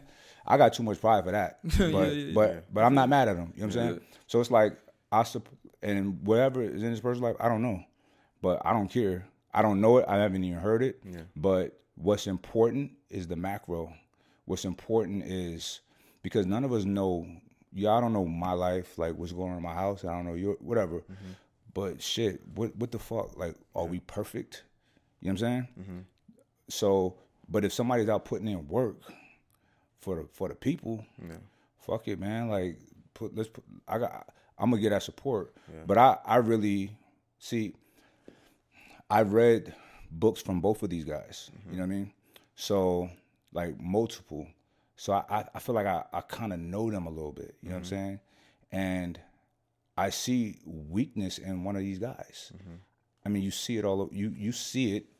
I mean, I'm not gonna like talk about his shortcomings, Mr. Peterson, but it's very public. You know what I'm saying? And to me, that's weak. Yeah. Because I'm a person who's dealt with a lot of tr- a lot of trauma. Yeah. Like a lot from a young age. And but my trauma makes me strong. Mm. Yeah, You know what I, I'm saying? I think personally, sorry to cut you off, Mike. Yeah. If I know somebody, I don't like talking about them in a disparaging way without them being public. Same with you. If somebody was talking right, about. Mike I and respect saying about. Mike's past, I hope I, am not being sounding disparaging. I'm no, just no, being no, no, critical. no. I'll just say in regards to like Yeah. saying I saw him to be weak. I know if someone told me that about you, I wouldn't. I wouldn't want to that, continue that but conversation. certain things, I'm a, I, Yeah. Mm-hmm. I stand on. I think certain behaviors and certain actions are weak. Mm-hmm. I have weaknesses myself, and if somebody points it out to me, I would appreciate that, so I could try to ready myself up and tighten that up. That's all. Yeah. So I'm not. I'm not saying. See, I speak very truthfully. Yeah. What I feel is the truth. If I'm wrong, I, I'm open to, to be corrected. Yeah. And when I say things, I'm not saying things to be disrespectful or disparaging. I preface it by saying I have a lot of respect for the guy. Mm-hmm. I've read several, uh, two of his books. I read one of his books that was out before anybody knew him. You know what Mm-hmm. I'm saying? And I'm reading another one now, the the Order and Chaos. You know what I'm saying? So I respect the guy, and but you know, there's certain things that I would like for leaders. I want them to be. I'm sorry. I want them to be the superheroes. Yeah. Right. Like when I was young, like I would just go to different churches or whatever, and I always always been serious to an extent to where like I want that message. You know what I'm saying? And I would be in church listening to the to the, to the pastor's uh, sermon. I wanted to be a minister too at one point, and I'm listening to him. I'm like, "Damn, this sound good, but but he's fat." yeah, So I'm like, I remember hearing if the seven before. if, if the seven deadly sins is, is a tenets that you live by, You got a good point, man. there's one here that it's clear. it's clear that you're not even trying to hide. Yeah, that's yeah, yeah. easy to hide. Yeah, yeah. So I don't trust you on none of these other ones. So I, I'm out of here. You know what I'm saying? So, Yeah. so you know, I, I have high standards from the the pillars of society. I Mm-hmm. do. Like I have high standards from Joe Rogan. You know what I'm saying? And I expect better from him. But he did. I feel like he did the right thing. Yeah. He did the right thing. And I, I was at. It's interesting. I was at. I seen him live out here uh, a week before this came out. Two weeks before this came out. Right. I'm the only black dude there. It's crazy. Wow. Like, but it's cool. It was, we was rocking. He spoke of black people with so much respect. I don't think he's racist by any means. I fucks with Joe Rogan, and he talked about the the compilation video. He knew he knew about it. He said, "Shit, I thought I was racist after watching it. I would have thought I was racist myself. You know what I'm saying? It was horrible." And he made fun of everybody, whatever. But he was he spoke of black people with the utmost respect. You know what I'm saying? And I fucks with I fucks with that with Joe. Yeah. There's other people I'm telling you, like we'll talk later, but you know, I watched so much of their content and read so much of their shit. I'm like, that's weird. Yeah. What are you saying that for? You know what I'm saying? So my my thing is like, you know, I have a lot of I may not have my connection to Africa. I don't. But I have a lot of respect for myself. You know what I'm saying? I, I see myself and blacks here, blacks y'all too in, in Africa, I hold in a high regard because I'm like, look, damn, it's crazy. Y'all disconnect y'all took the umbilical cord and snapped it abruptly, brought us over here, spun us around and said go. Mm-hmm. And just like how they created those borders in Nigeria, they we looked alike here, but didn't speak the same languages. We mm-hmm. couldn't communicate, right? So we in foreign land, getting treated like shit, and then we were taught that yo, this book say this is okay, but when mm-hmm. you die, just serve your master right. You will go to heaven. Yeah. And we live, excuse me, we live with that hope. Like, well, fuck it, well, just keep, boy, hurry up. You, you, we gonna go to heaven, milk and honey. You know what I'm saying? And the most uneducated people are the most religious people. It's always been like that, right? So we believe that shit that they told us. You know what I'm saying? And we worked our asses off to the bone. You know what I'm saying? So, you know, yeah, I'm a um ride with people that's fighting for people that look like me. You know what I'm saying? And it's not about I'm not I'm only here for truth for like what's right. That's it. And what's fair. That's it. Mm-hmm. What's fair. We don't need fucking pay us for back nah, fuck all that shit. Let's just fix some of these systems. You know what I'm saying? Yeah. Because we're very capable of creating wealth and value for ourselves. Mm-hmm. We're doing it. United States, everybody want to be in America. I think I know why. Yeah. You know what I'm saying? Mm-hmm. We export culture to the world. Who export culture right here in this country? Us. You feel me? Yeah. No, it, go ahead. I just want to make sure that everybody's listening and have something to take away from the conversation. I'm sitting in the middle between y'all going back and forth. and I'm not saying I'm lost, but I want to make sure that, you know, the the real important message I'm getting at, like, we got to continue to build each other up to be leaders. You know what I mean? And to be those examples, you know, so, because it breaks my heart when I'm here listening to you saying, like, man, yeah, they have killed and silenced all our leaders. If you think about it, you can't name one that they let his hands off. Exactly. You know, but that doesn't mean that we should just stop and just because the padans, padans on the floor now, somebody No, got to no, pick no, it no. up, Mike. Yeah, yeah, for you know what I mean? So it's like if it if right now we may not have one person that be like, you know what, that's our leader, but we Yeah. we all need to grab that baton together and you know And we got move the listen, culture bro. forward. We got and it's it's not like I don't be on my channel like I don't really talk about social issues. Like once in a blue, I'm like, yo, this is kind of fucked up, y'all. Mm. And I, and once one time I did a video about like how people were so quick to gravitate towards a political side. I'm like, y'all, they ain't here for none of us. Yeah. Neither side. So you know what I'm saying? Shit like that. But there's like really egregious things that's happening that I, that I see with peers that are getting taken deplatformed for trying to be truthful and honest, good people. And I'm like, this is fucked up. You know what I'm saying? And so it's like, uh, that shit is like, you know. But see, what I'm like, what I'm doing on the back end, like a lot of shit I'm doing, I'm working on my own uh, uh, uh, networks, right? Like even in the crypto NFT space, my own situation for come launch your shit here. You know what I'm saying? And I'm not gonna launch my shit here. You know what I'm saying? Yeah. Like I like in e-commerce, right? Social media for me is it's an outlet of expression, but it's also a business. You know what I'm saying? E-commerce. I, I have goods. I have products that I sell. Right. So I own my customers because I've always had my own sites in which I can. You know what I'm saying? So I have friends heavy on Amazon. This, that, that, third. But if them sites say, "I fuck this guy," there's a wrap. I, I I'm self sufficient, so I don't worry about that shit, right? But all I'm saying is this: it's like, listen, we like my brother, like I would love to get to learn more about Nigeria and Africa. You know what I'm saying? Um, you know, because sometimes I feel like, well, I'm not shit. I'm not like y'all. Like we're, and I've been to like comedy shows with Nigerians, and they only speak is Nigerian, Nigerian. Like we like, all right, should we leave? you know what I'm saying? Like, it's dope seeing that camaraderie. Yeah. it's fucking dope, bro. Yeah. But but I guess kind of like I'm from Brooklyn. Yeah. So if I'm in New York and Brooklyn, but it's like yo, we out here. This is the di- diaspora. You know what I'm saying? Yeah. But it's not treated like that, right? And I don't think it's some crazy egregious thing. It's just like you have your culture that was in your household that that reigns supreme on on how you move. Yeah. That's normal. But but like yo, we don't. We like your little cousins that don't know mm-hmm. don't know our parents. You know what I'm saying? So it's like you could tell like, hey bro, come over here. You know what I'm saying? Yeah. Like we love that shit. Like I would. Like I I want to know more. You know what I mean? No, that makes sense, hmm. and, I, and I think to me the the part of the conversation really was like there's a few things that stood out to me. The first thing was that I I'm different when it comes to my leaders. Mm. Where first I do one of two things. When I complimented you before, and I said, "Oh, I feel like Mike, we need more men like Mike to be leaders, or, or sorry, to be kings. To if mm-hmm. an old world would be kings." Mike's not perfect. Mm-hmm. Mike has flaws. If you you see Mike's worst days, mm-hmm. they're pretty dang bad. Like mine, like Chris, like everybody else watching it. But with great men, I understand. With great men, there's also at times great weaknesses. Mm-hmm. It's just how it's how Paul describes it in, in, in Corinthians as a thorn in your flesh. God gives it to humble you. You're not that. You are great, but this can I can pull this pin from you and everything falls apart. Mm-hmm. And so to me, with great men, I I respect them so much and I elevate their greatness. People think I don't re- recognize their weaknesses. But to me, I want to celebrate their greatness because I do understand that no one is perfect and they're going to try to take you out with your weaknesses. That's how they take out great men.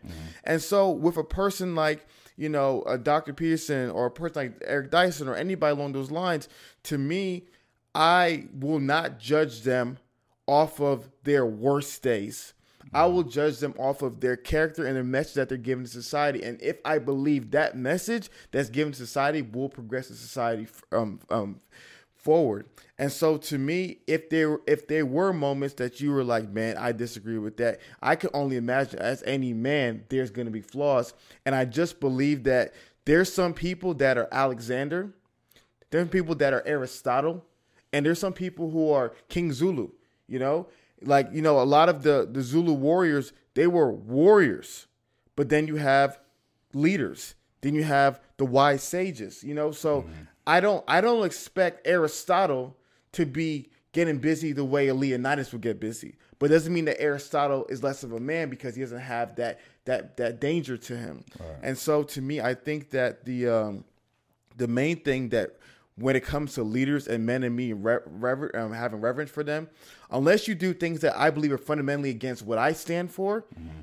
I'm usually as long as I want to celebrate what I love about you and not mm-hmm. necessarily, you know, be as dismissive when there are things that are flawed. And so that's why even with perspective, that's why I try never to publicly talk negatively about anybody who I personally know. Mm-hmm. And I do agree with you that when you do meet them in person, you do see things that are wrong. You gotta you gotta call them out. Yeah. But uh, but I think overall, my my biggest thing is that if any man is striving to help other men, and I think one of the hardest parts for me is that, like you said, in a black community, we've lost so many people. If you ever seen the documentary, I tell people to watch all the time. It's called "Many Rivers to Cross" by Henry Louis Gates. Talk about history of Black Americans. You will see time and time again when there's a leader, there's gone. He's gone. So I think for me, when I see people like Dr. Peterson, I would love a black guy to be like that. You know what I mean? Mm-hmm. Who who's able who's not who's able to have so much of an influence, you know? And and a lot of times when he comes about, he's shot down, he's killed or he's, you know, character assassinations. That's why character assassinations they it- the worst. it- they're the worst, you know, because you're you're a living corpse basically. right, right. Um, and so that's why for me, I I'm not as when I view a man as great, I'm not as quick to throw him under Mm-hmm. because I just know that's a technique that they use to silence men from from generations and right. stuff like that. And, and and once again, I, I totally understand and I agree with you. And I, I have to say it again, like I respect Mr. Peterson. Mm-hmm. I still consume his his content and buy his books. I spend money with the guy. Mm-hmm. You know what I mean? So um, it was just something that I recognized. course, yeah. right? And you know, and I heard him. He mentioned the last time he was on Rogan, they brought up Mr. Eric Dyson again. You know, but I'm like, what they're saying is not even bad. Like him saying I'm a white man Mm-hmm. because I am a white man. You know what I'm saying? So it's just interesting. But you know, that's a brother too that has been putting in work publicly way longer than Mr. Peterson. You know what I mean? Um, way longer, right? So he's older than him, and we've all known about him for a lot longer than Jordan Peterson. Putting in work for whether you're Nigerian, Ghanaian, Senegalese, if you look like us and you're here, putting in work for you. You know what I'm saying? For us. You know what I mean? And I, I really respect people that that's their life. You know what I mean? shit. No, because that ain't my life. And I and what You know I what I what, mean? what I realized So- about you is, and I realized about even myself, Mm-hmm. it always goes back to like what are your primary values. Right. And usually your heroes are people who have whatever you value the most. Mm-hmm. Your heroes will embody those characteristics. You know what I mean? And so no, I think I think that's really noble thing. And what I'm also interested with you is recently I've seen you kind of got kind of dragged into Wonderland in regards to this this the the, the men's Manosphere. sphere side of YouTube. Yeah. And whenever I meet people who are dragged into it, like, I, what the heck is this? And they're all of a sudden out here. You know, you know, I'm always interested in what is their experience. What what are your thoughts? What are what are some of the things you realize? I'm I'm very interested in how you understand what's going on with what's with You men. are very talented at segueing into another, and I, I respect it. I love it, but it was just bizarre to me. You know, I had no idea what I was getting into. Um, when I first did the Fresh and Fit interview, um, my YouTube guy was like, he knew I was in Miami. He's like, "Yo, why don't you do an interview with Fresh and Fit?" I'm like, "I don't know who they are," so he said, "Check them out. They, they're about fitness and finances." That's what he told me. I said, "Cool, yeah, for sure." So I, I seen a couple clips. I'm like, "Oh, he, homie be going hard, like Myron." You know what I'm saying? But I didn't see nothing too crazy. You know what I'm saying? But um, you know, after going on there, they asked me like questions about women, like, and I just speak with, about women with the utmost. I love women, like I really respect women. You know what I'm saying? So I'm saying the the sweetest things. That's what I do. yeah, yeah. And then I'm just seeing the comments like, "Oh, he's a simp." I'm like, mm. like first of all, say it to my face. You know We're not gonna do that. We all know that's It's like, gonna happen. it's uh, like it's fascinating because this guy would never say that to me, right? Never. No one's ever said that to my face. Like, I don't know no tough guy shit, but that's just a weird thing to do, right? Yeah, yeah, and yeah. why do y'all think I'm a simp? So I'm I'm going down. Like, wow, these people going hard. So, um, and then there's other people making videos about Mike Rashid, like in their space, like trying to be. There's treading the line of not being super disrespectful, but being super disrespectful. Mm. But but well, I mean, he's an alpha. I mean, he'd kick my ass. Yeah, yeah, yeah. But you know, really, really, it's like it's it's, it's a hiding a, hiding a, uh, a insult behind a compliment. Yeah, exactly. I rather not, I rather you just insult me. You know what I'm mm-hmm. saying? Because it's insulting to my intelligence. Because all you're gonna do is say, "But I said nice things about you," right? So, and this one particular guy did, and we were on a call, and I'm like, well, "Yeah, but you did say X, Y, Z." And enough about that. You know what I'm? Like, so, so you know, like people really trying to like delegitimize me and my advice to young men. I'm like, yo, fuck it. I have a lot better advice. And uh, Myron and Fresh, they're my homies. But I have a lot better advice for young men than them. You know what I'm saying? Because what I was telling people, was telling them, and the last time they was here, I had to corner them. out. I said, no, no, no, listen, because they're telling me what, what women got to do this. And I'm like, okay, you're teach, teaching women all these things, but women don't listen to your show. It's all men. Yeah. So why are you putting so much emphasis on what women need to do and not what men need to do? You know what I'm saying? And I was just coming from a perspective of like, yo, fellas, quit bitching and complaining and level yourself up. You ain't gonna have these issues. Yeah. And then people were like, well, that's easy for you to say. Yeah, but I leveled myself up. Yeah. You know what I'm saying? Like Put the work in. I put the work in all my life. So it's not like because they were saying, "Oh, well, he's a natural." What's that? He's always had money. He's all the looks. What? Mm-hmm. First of all, looks is silly. Like for for men, like it's why are you talking about men's looks? Like Yeah. Mm-hmm. because women are not geared towards that, like we are. That's us. I know I am. I'm mm-hmm. straight looks out the gate. You know what I'm saying? I hear you, brother. Women are not, bro. Yeah. It's not. It's different, right? I've seen it a million times. But men uh, building themselves up to be the guy, right? I just told you like earlier today, I, I've always tried to qualify myself to be the ultimate guy to my girlfriend or my children or my business partner. Not just my woman, but everybody in my life, right? So chances are I'm gonna be the type of man that women really eh, respect and want to be with and feel safe with. You know what I'm saying? So it's like I'm telling guys that I'm saying, yo, quit, leave girls alone, bro. First of all, you're too young. You have so much time ahead of you where you could be really qualifying yourself, getting education, building, developing skills, whatever, putting in work on yourself, training, all of this stuff. If you don't like how you look, change your diet and work out. That's a part of it. You know what I'm saying? Figure out how to dress better, whatever. But ultimately, what do you have to offer a woman? Mm.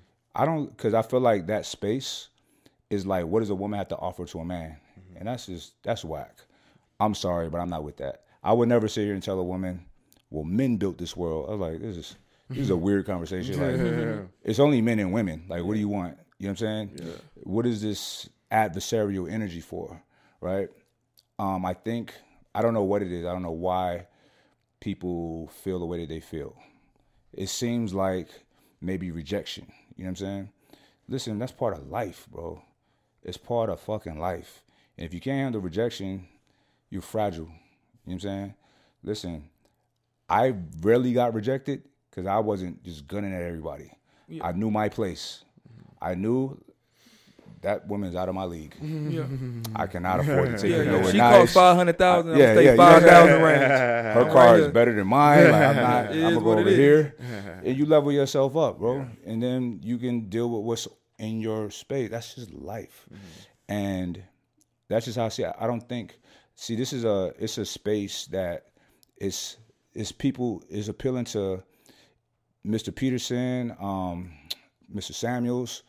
They you appeal to like you know vulnerabilities in in people which is is legit like i respect that like i'm trying to help you but sometimes the help and i, I like peterson's help i don't really like samuel's help all the time because i think i'm like bro why are you talking to this woman like that you know what i'm saying like who, who are you like she got a brother or I- i'm her brother say say that again you know what i'm saying i grew up respecting women you know what i'm saying you don't talk to women a certain way bitch, hang up my phone. Like, you I was like, why did he say that? You're 50 something years old. He said, bitch. Or making sound effects while they talking. It's like, bro, why don't you teach them like like like like baby girl? You keep talking over me. You're not gonna you're not gonna get a man like that. Fall back. You know what I'm saying? He's like, I'm watching this man do earn, eh, earn, like a, ch- a child. And I'm like, how is y'all cool with this?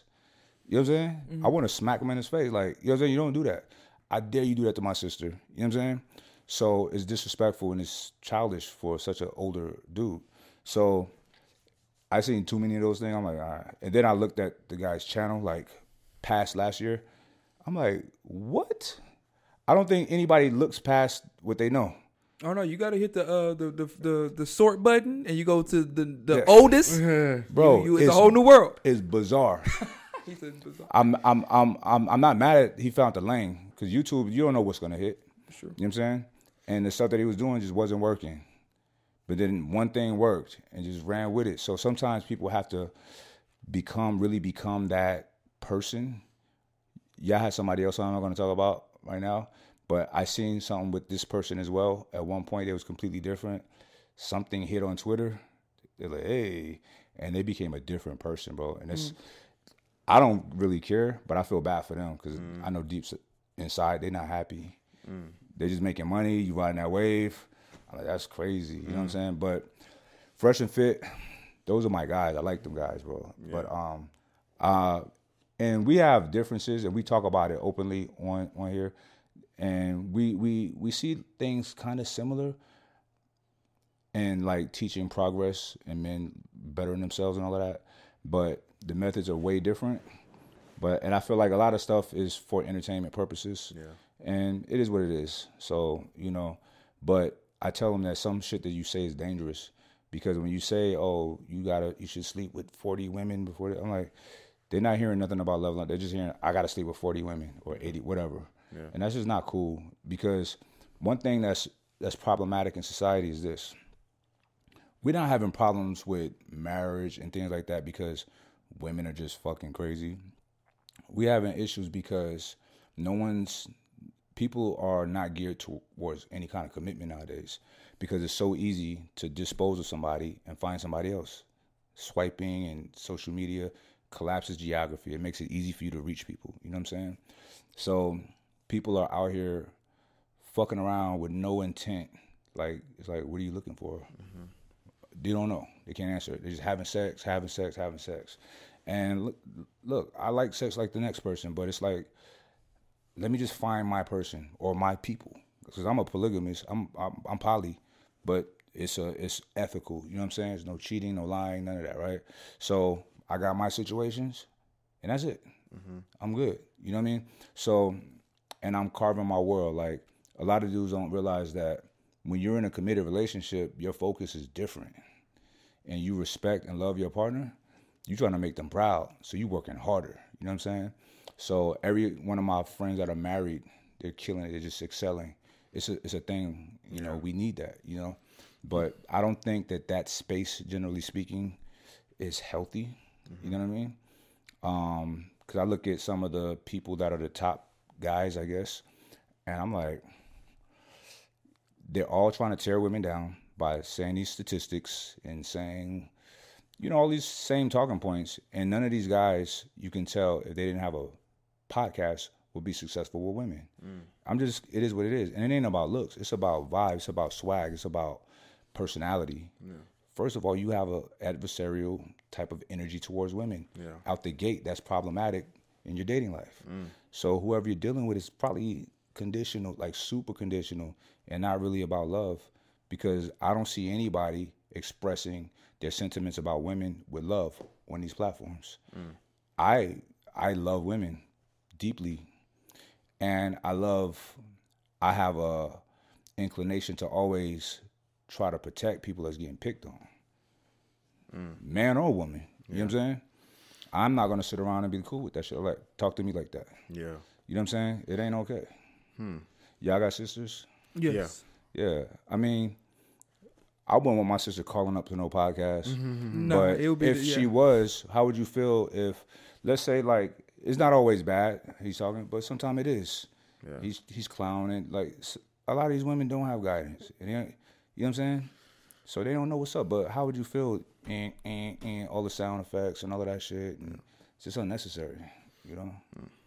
Man, Mike, you said a lot, brother. Mm-hmm. You you said a lot, but like, man, just sitting here and listening to you talk, you know, I can I can really you know see your heart, and I admire that. You know, because you know a lot of things that you say about the space, that space, I feel the exact same way. Mm-hmm. And it's is and I'm not saying it's surprising hearing that from you, mm-hmm. but how you put it, it is like, man, I you were hitting the nail on the head every single time to the point where it's like, man, even the space is like it's it's doing more harm than good. Yeah. And at the and you, you seeing that and realizing that it's like something has to change. Like the, those those voices have to be a little bit different. We have to like I could see the good and where their maybe their intentions are, but how it's being delivered How it's being manifested. Mm. yeah, exactly yeah. it's not the most effective way to move everybody in the right direction. Right, To me, it still seems like we're we're kind of separating, and now we're even more divided. And I look at like women, like okay, who can I be with, whatever. And I just got to be honest, like the type of women that I'm attracted to in a real way, they wouldn't give any of these people the time of day. You know what I'm mm-hmm. saying? They wouldn't. You know, just just, and I'm going off a pure conversation, like the things that these people talking about, not just fresh. I'm talking about like all. It's a lot of. I ain't say a lot. I don't know all of them, but I've seen a, a handful. I'm like, bro, this is interesting that you're the guy teaching guys how to get girls. This is crazy. You know what I'm saying? But um, but listen, people want to do what they got to do. Like at the end of the day, people got to make money. I guess. I I choose to make money how I want to make money, and by doing things I feel like is of service to people. I live a life of service, so um, I'm not in a position. I've never been in a position where I fell into, oh, this is working, because I got a, a decent sized YouTube channel, but it's just it ain't no big money maker for me. You know what I'm saying? So I'm not a slave to anything, any particular type of content on there. You know what I'm saying? So uh, you know, but I love YouTube as a place that I get to really communicate to a lot of people and you know help flush out ideas with like fellas like yourselves like i have some great conversations with these podcasts you know what i'm saying um even with fresh and fit we have dope conversations if you really listen to them but um you know that space i think is weird. Yeah. for it to be a manosphere it's like Yeah. why? Like No, no, is no, it manosphere versus what?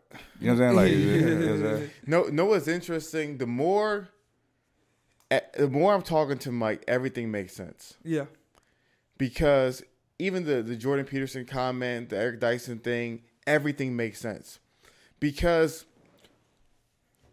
that's why one of our goals with the podcast from the people may not or may not realize this, but one of our core values was called diversity of thought. So we were obsessed with having conversation and letting people express their ideas. Whether or not we agree with the person, because you don't agree with anybody perfectly, you know what I mean? Mm-hmm. But whether or not we agree with the, anyone perfectly, we wanted to talk to as many people on both sides of the aisle. So we want to talk to Kevin Samuels and we want to talk to Derrick Jaxn. I would like to talk to um, an individual like Ben Shapiro and I want to talk to Roland Martin. I wanted everybody. Unfortunately, what would happen on our platform is I'm only limited to who will accept it. But people would see, well, you only brought Ben and Candace. I was like, well, you don't realize the other guys, I've been emailing them for years. So we're limited to who we can bring Right. on. So I, I love it because you're able to see, you're able, when it's done right, you're able to one, see that almost every, most people are human. Most people have a worldview. And a lot of creators are they understand their audience and they uh, and they and they and they tap into that. So I say all those things because I see why a lot of guys in this from from what you're telling me about your feedback that you're getting, I can see why guys are mad at you because your worldview is extremely different from the worldview they start off with. Even your values and your sentiments are different than the values they started off with. You described your mother as a queen who treated you like a young prince who raised you to be a king. So your framework right now is very positive, very loving. You know what I mean? While other people, and from my experience and, and people's stories, um, have you ever read a book called A Child Called It? No. Have you ever read that book before, Chris? One of the most remarkable books you ever read in your life. National best-selling book. is a it's about a child who was who was de- his mom was demonically possessed. Oh wow. And when you when you have that as your your, your genesis point, it shapes everything versus having a queen as your genesis point. I talk about it all the time. The reason why I'm so pro man is not because of any YouTuber or any book I read, because of my dad. My dad was, and I consider him on my Hall of Fame of people. Number one, he's a he's a different human. People meet my dad. Chris met my dad. He's not a regular human. He's an angel. I'm serious. My dad is the closest you, thing on this planet to an angel because of his spirit. You know, um, and so to me, I was raised by an angel. So I have a different worldview as people who didn't have a dad. I can, I, and I have empathy for, especially like for a woman who's a little anti-man when her dad was abusive, Right. and my dad was an angel. Of course, she kind of has this bent. So, Yeah. I think what happens in those space, a lot of those guys they have a different experience, and your experience being successful, your experience of having no victimhood mentality, your experience of make no excuses, get better, your experience of the black woman as queen, uh, you know, and, and, and with all your experiences, now their worldview crashes with yours. And so I think it's so important in the space that you hear all the men. Let me interject. Go ahead. I, I'm speaking in the macro. Of course. The micro is not for everybody, Of course. right? So the nuance is not for everybody. Mm-hmm. I'm speaking in the macro. But there's a story that I can tell about my mother that's not the queen, right? course. But this is what I choose to gravitate towards. You know what I'm saying? Yes. And my father is that guy too, like like your father. You know, so I I, I I respect that. I love that. Yeah. Like Sean, his father is the greatest person on, on earth too. You know what I'm saying? So I love I love that, and I love running into people who have good fathers as well. Um, but yeah, I choose to look at, like I said earlier, I made life my bitch. You mm-hmm. know what I'm saying? So if y'all don't know what that means, whatever is looked at as an impediment or a negative, I have to figure out a way to make this benefit me. Mm-hmm. Because if not, life will suck. If everything that sucks sucks, mm-hmm. so everything that y'all see that sucks don't suck to me. It's gonna make me better, make me stronger. That's why I say I like to suffer. Like I really do. Like and and I've been doing things to suffer for so long. Suffering ain't it's like pleasurable because like how long can I take deal with this? Mm-hmm. You know what I'm saying? Yeah. So you know, um, it does a lot for the brain. It does a lot for like adaptation. And us, our species, Homo sapiens sapiens, are we rule this planet because of adaptation mm-hmm. and our abilities to adapt. If we can't adapt, we die. You know mm-hmm. what I'm saying? Yeah. We're gonna have a hard time. You know. Yeah. So that's why I don't look at my my my childhood was not perfect at all. right?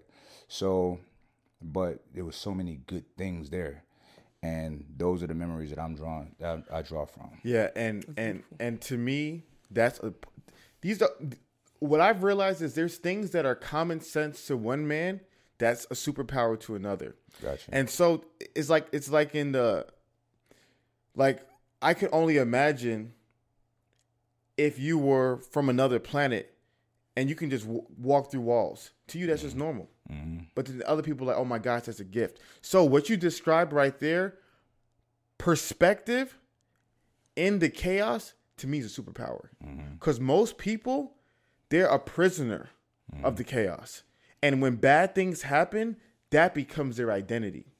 And so to me, I see, I'm excited. That's why I, I really wanted to talk to you because that's one of the key components missing to a lot of men who are suffering.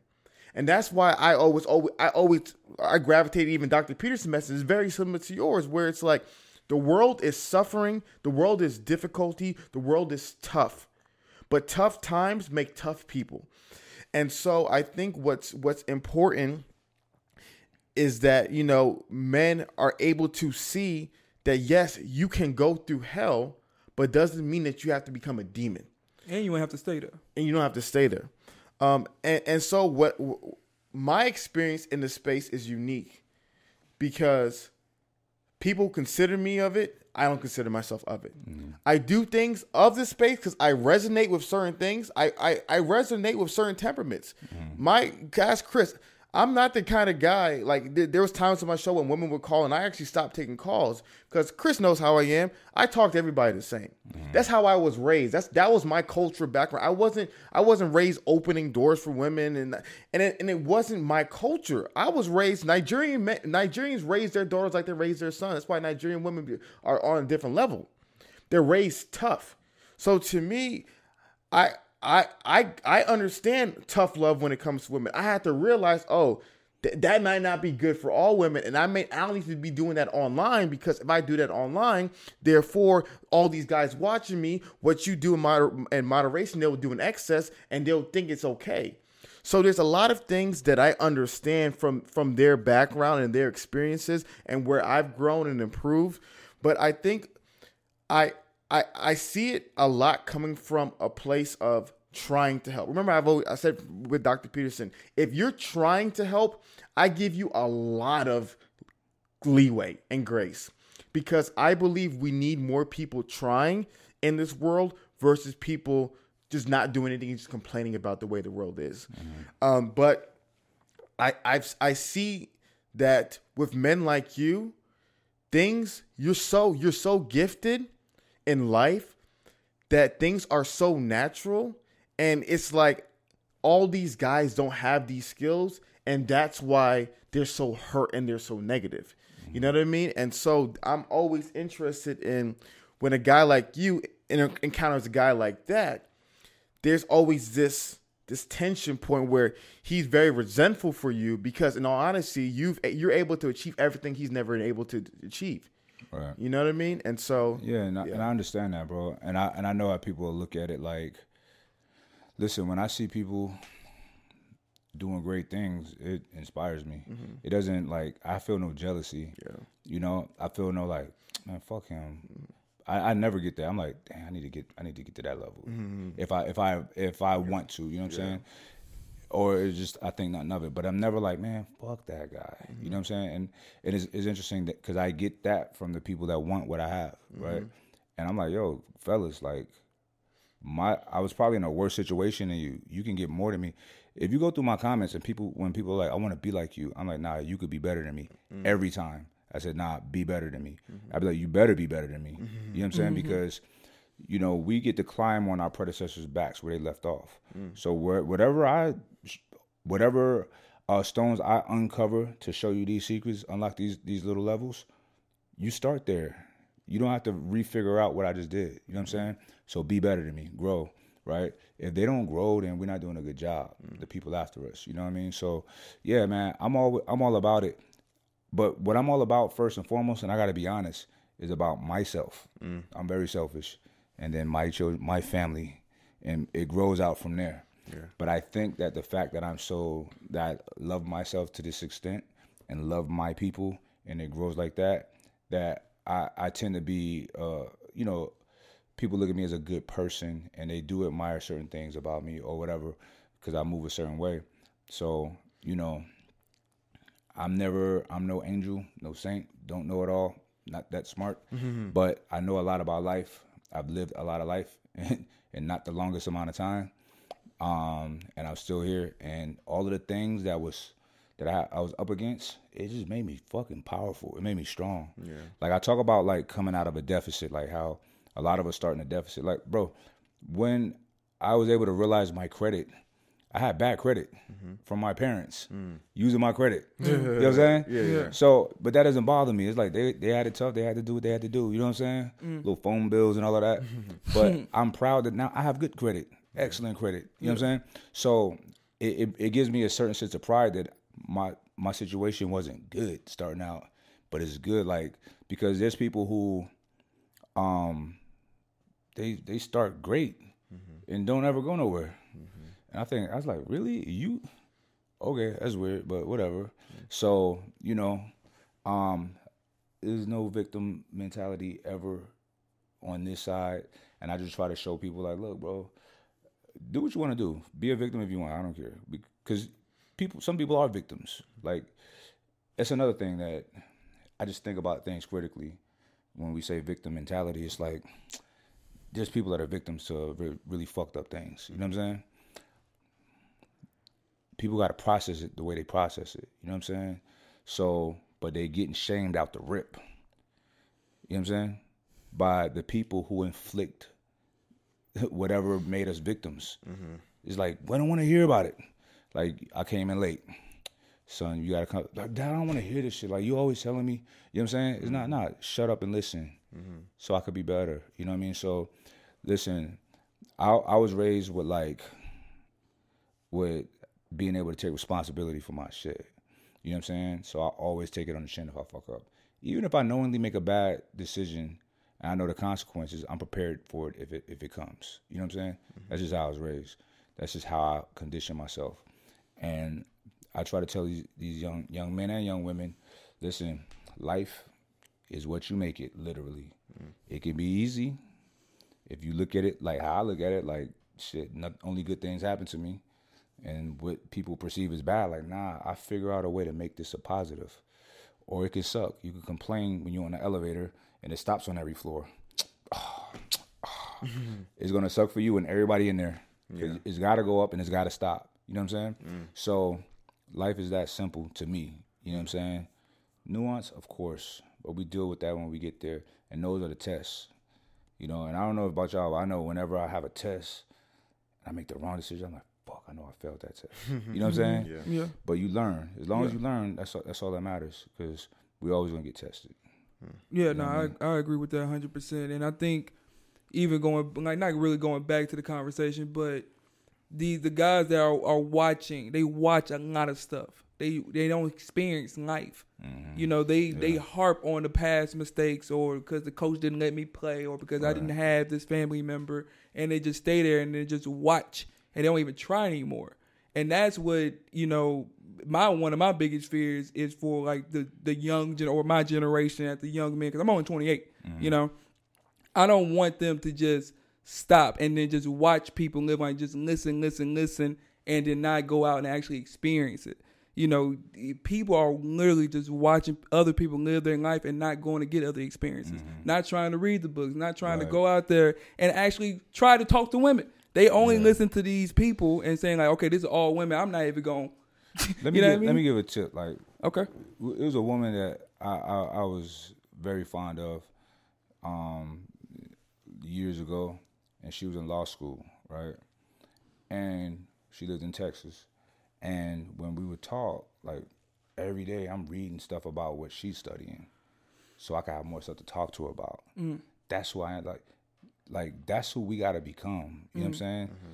Everybody's talking about this high value man. I, I hate that term. Is a mm-hmm. weird thing to say. Like so many people saying like whatever. I'm not gonna say I'm not. Whatever y'all say I am, that's what I am.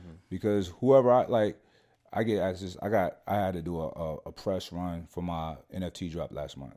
So they're always like, "Well, who is Mike Rashid?" Like, you tell me. it doesn't matter what I say. What matters is what you think of me. Whatever impression I leave on you, that's what. That's who I am.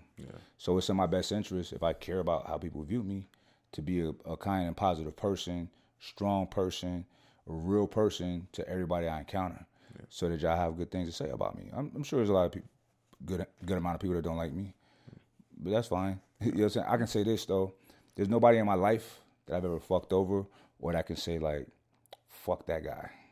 Even if we fall out for whatever reason, they always come back like, damn, my bad, bro. You know what I'm saying? Yeah. I'm I'm just I'm on top of that shit. You know what I'm saying? Mm. And that's important to me. I don't know why, but I always think about yo, I'm gonna die. I've already thought this and what people gonna be saying at my funeral. You know what I'm saying?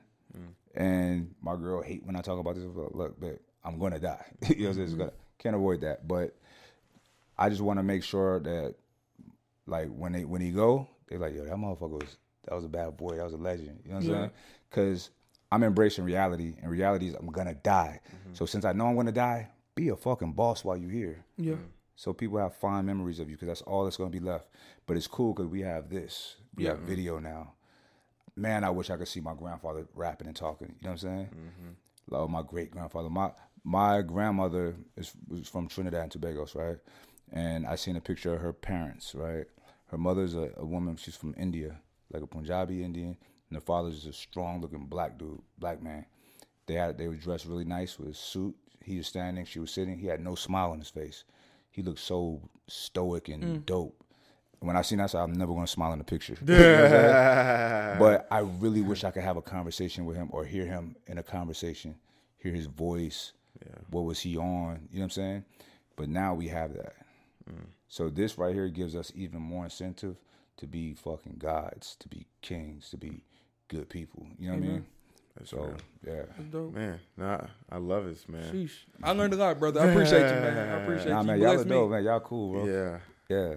Nah, man, I, I really, I really enjoyed, I really enjoyed this conversation, man. I think, um, I think to me, this is where you you need to have such a collection of extraordinary men, and who you listen to, because every man sees the world a bit differently. It's funny because my dad is the opposite temperament as I am. So things that offend me don't offend him, but things that offend him don't offend me. So I I value I need that. I think uh, I had a conversation with uh you know uh, you know Shan Boody. Nah. She's a she's a um like a dating sex coach whatever. Okay. Had a conversation with her one day and she said something to me that my brain, the way my brain is structured, could have never thought about that idea. Mm.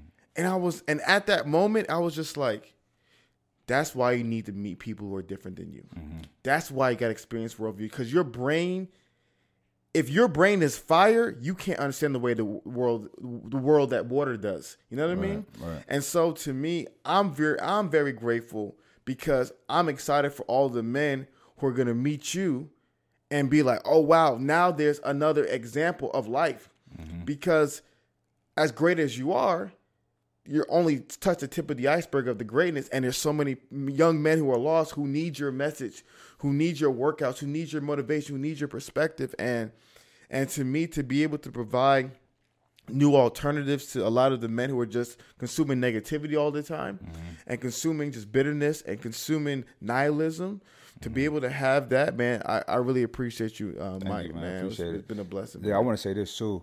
Um, I've watched quite a few of your talks. I gotta be honest, I never seen y'all together. I've only seen you for some yeah. reason. yeah Like when my, when when my bro Amir, I was telling him, um, I was doing roommates. He like, oh, over the two brother. Like, I thought it was one. I'm sorry. It's I just good. I just see what I see. Yeah. You know, what pops up. Yeah. But um, but I, I always say like this. I like this guy.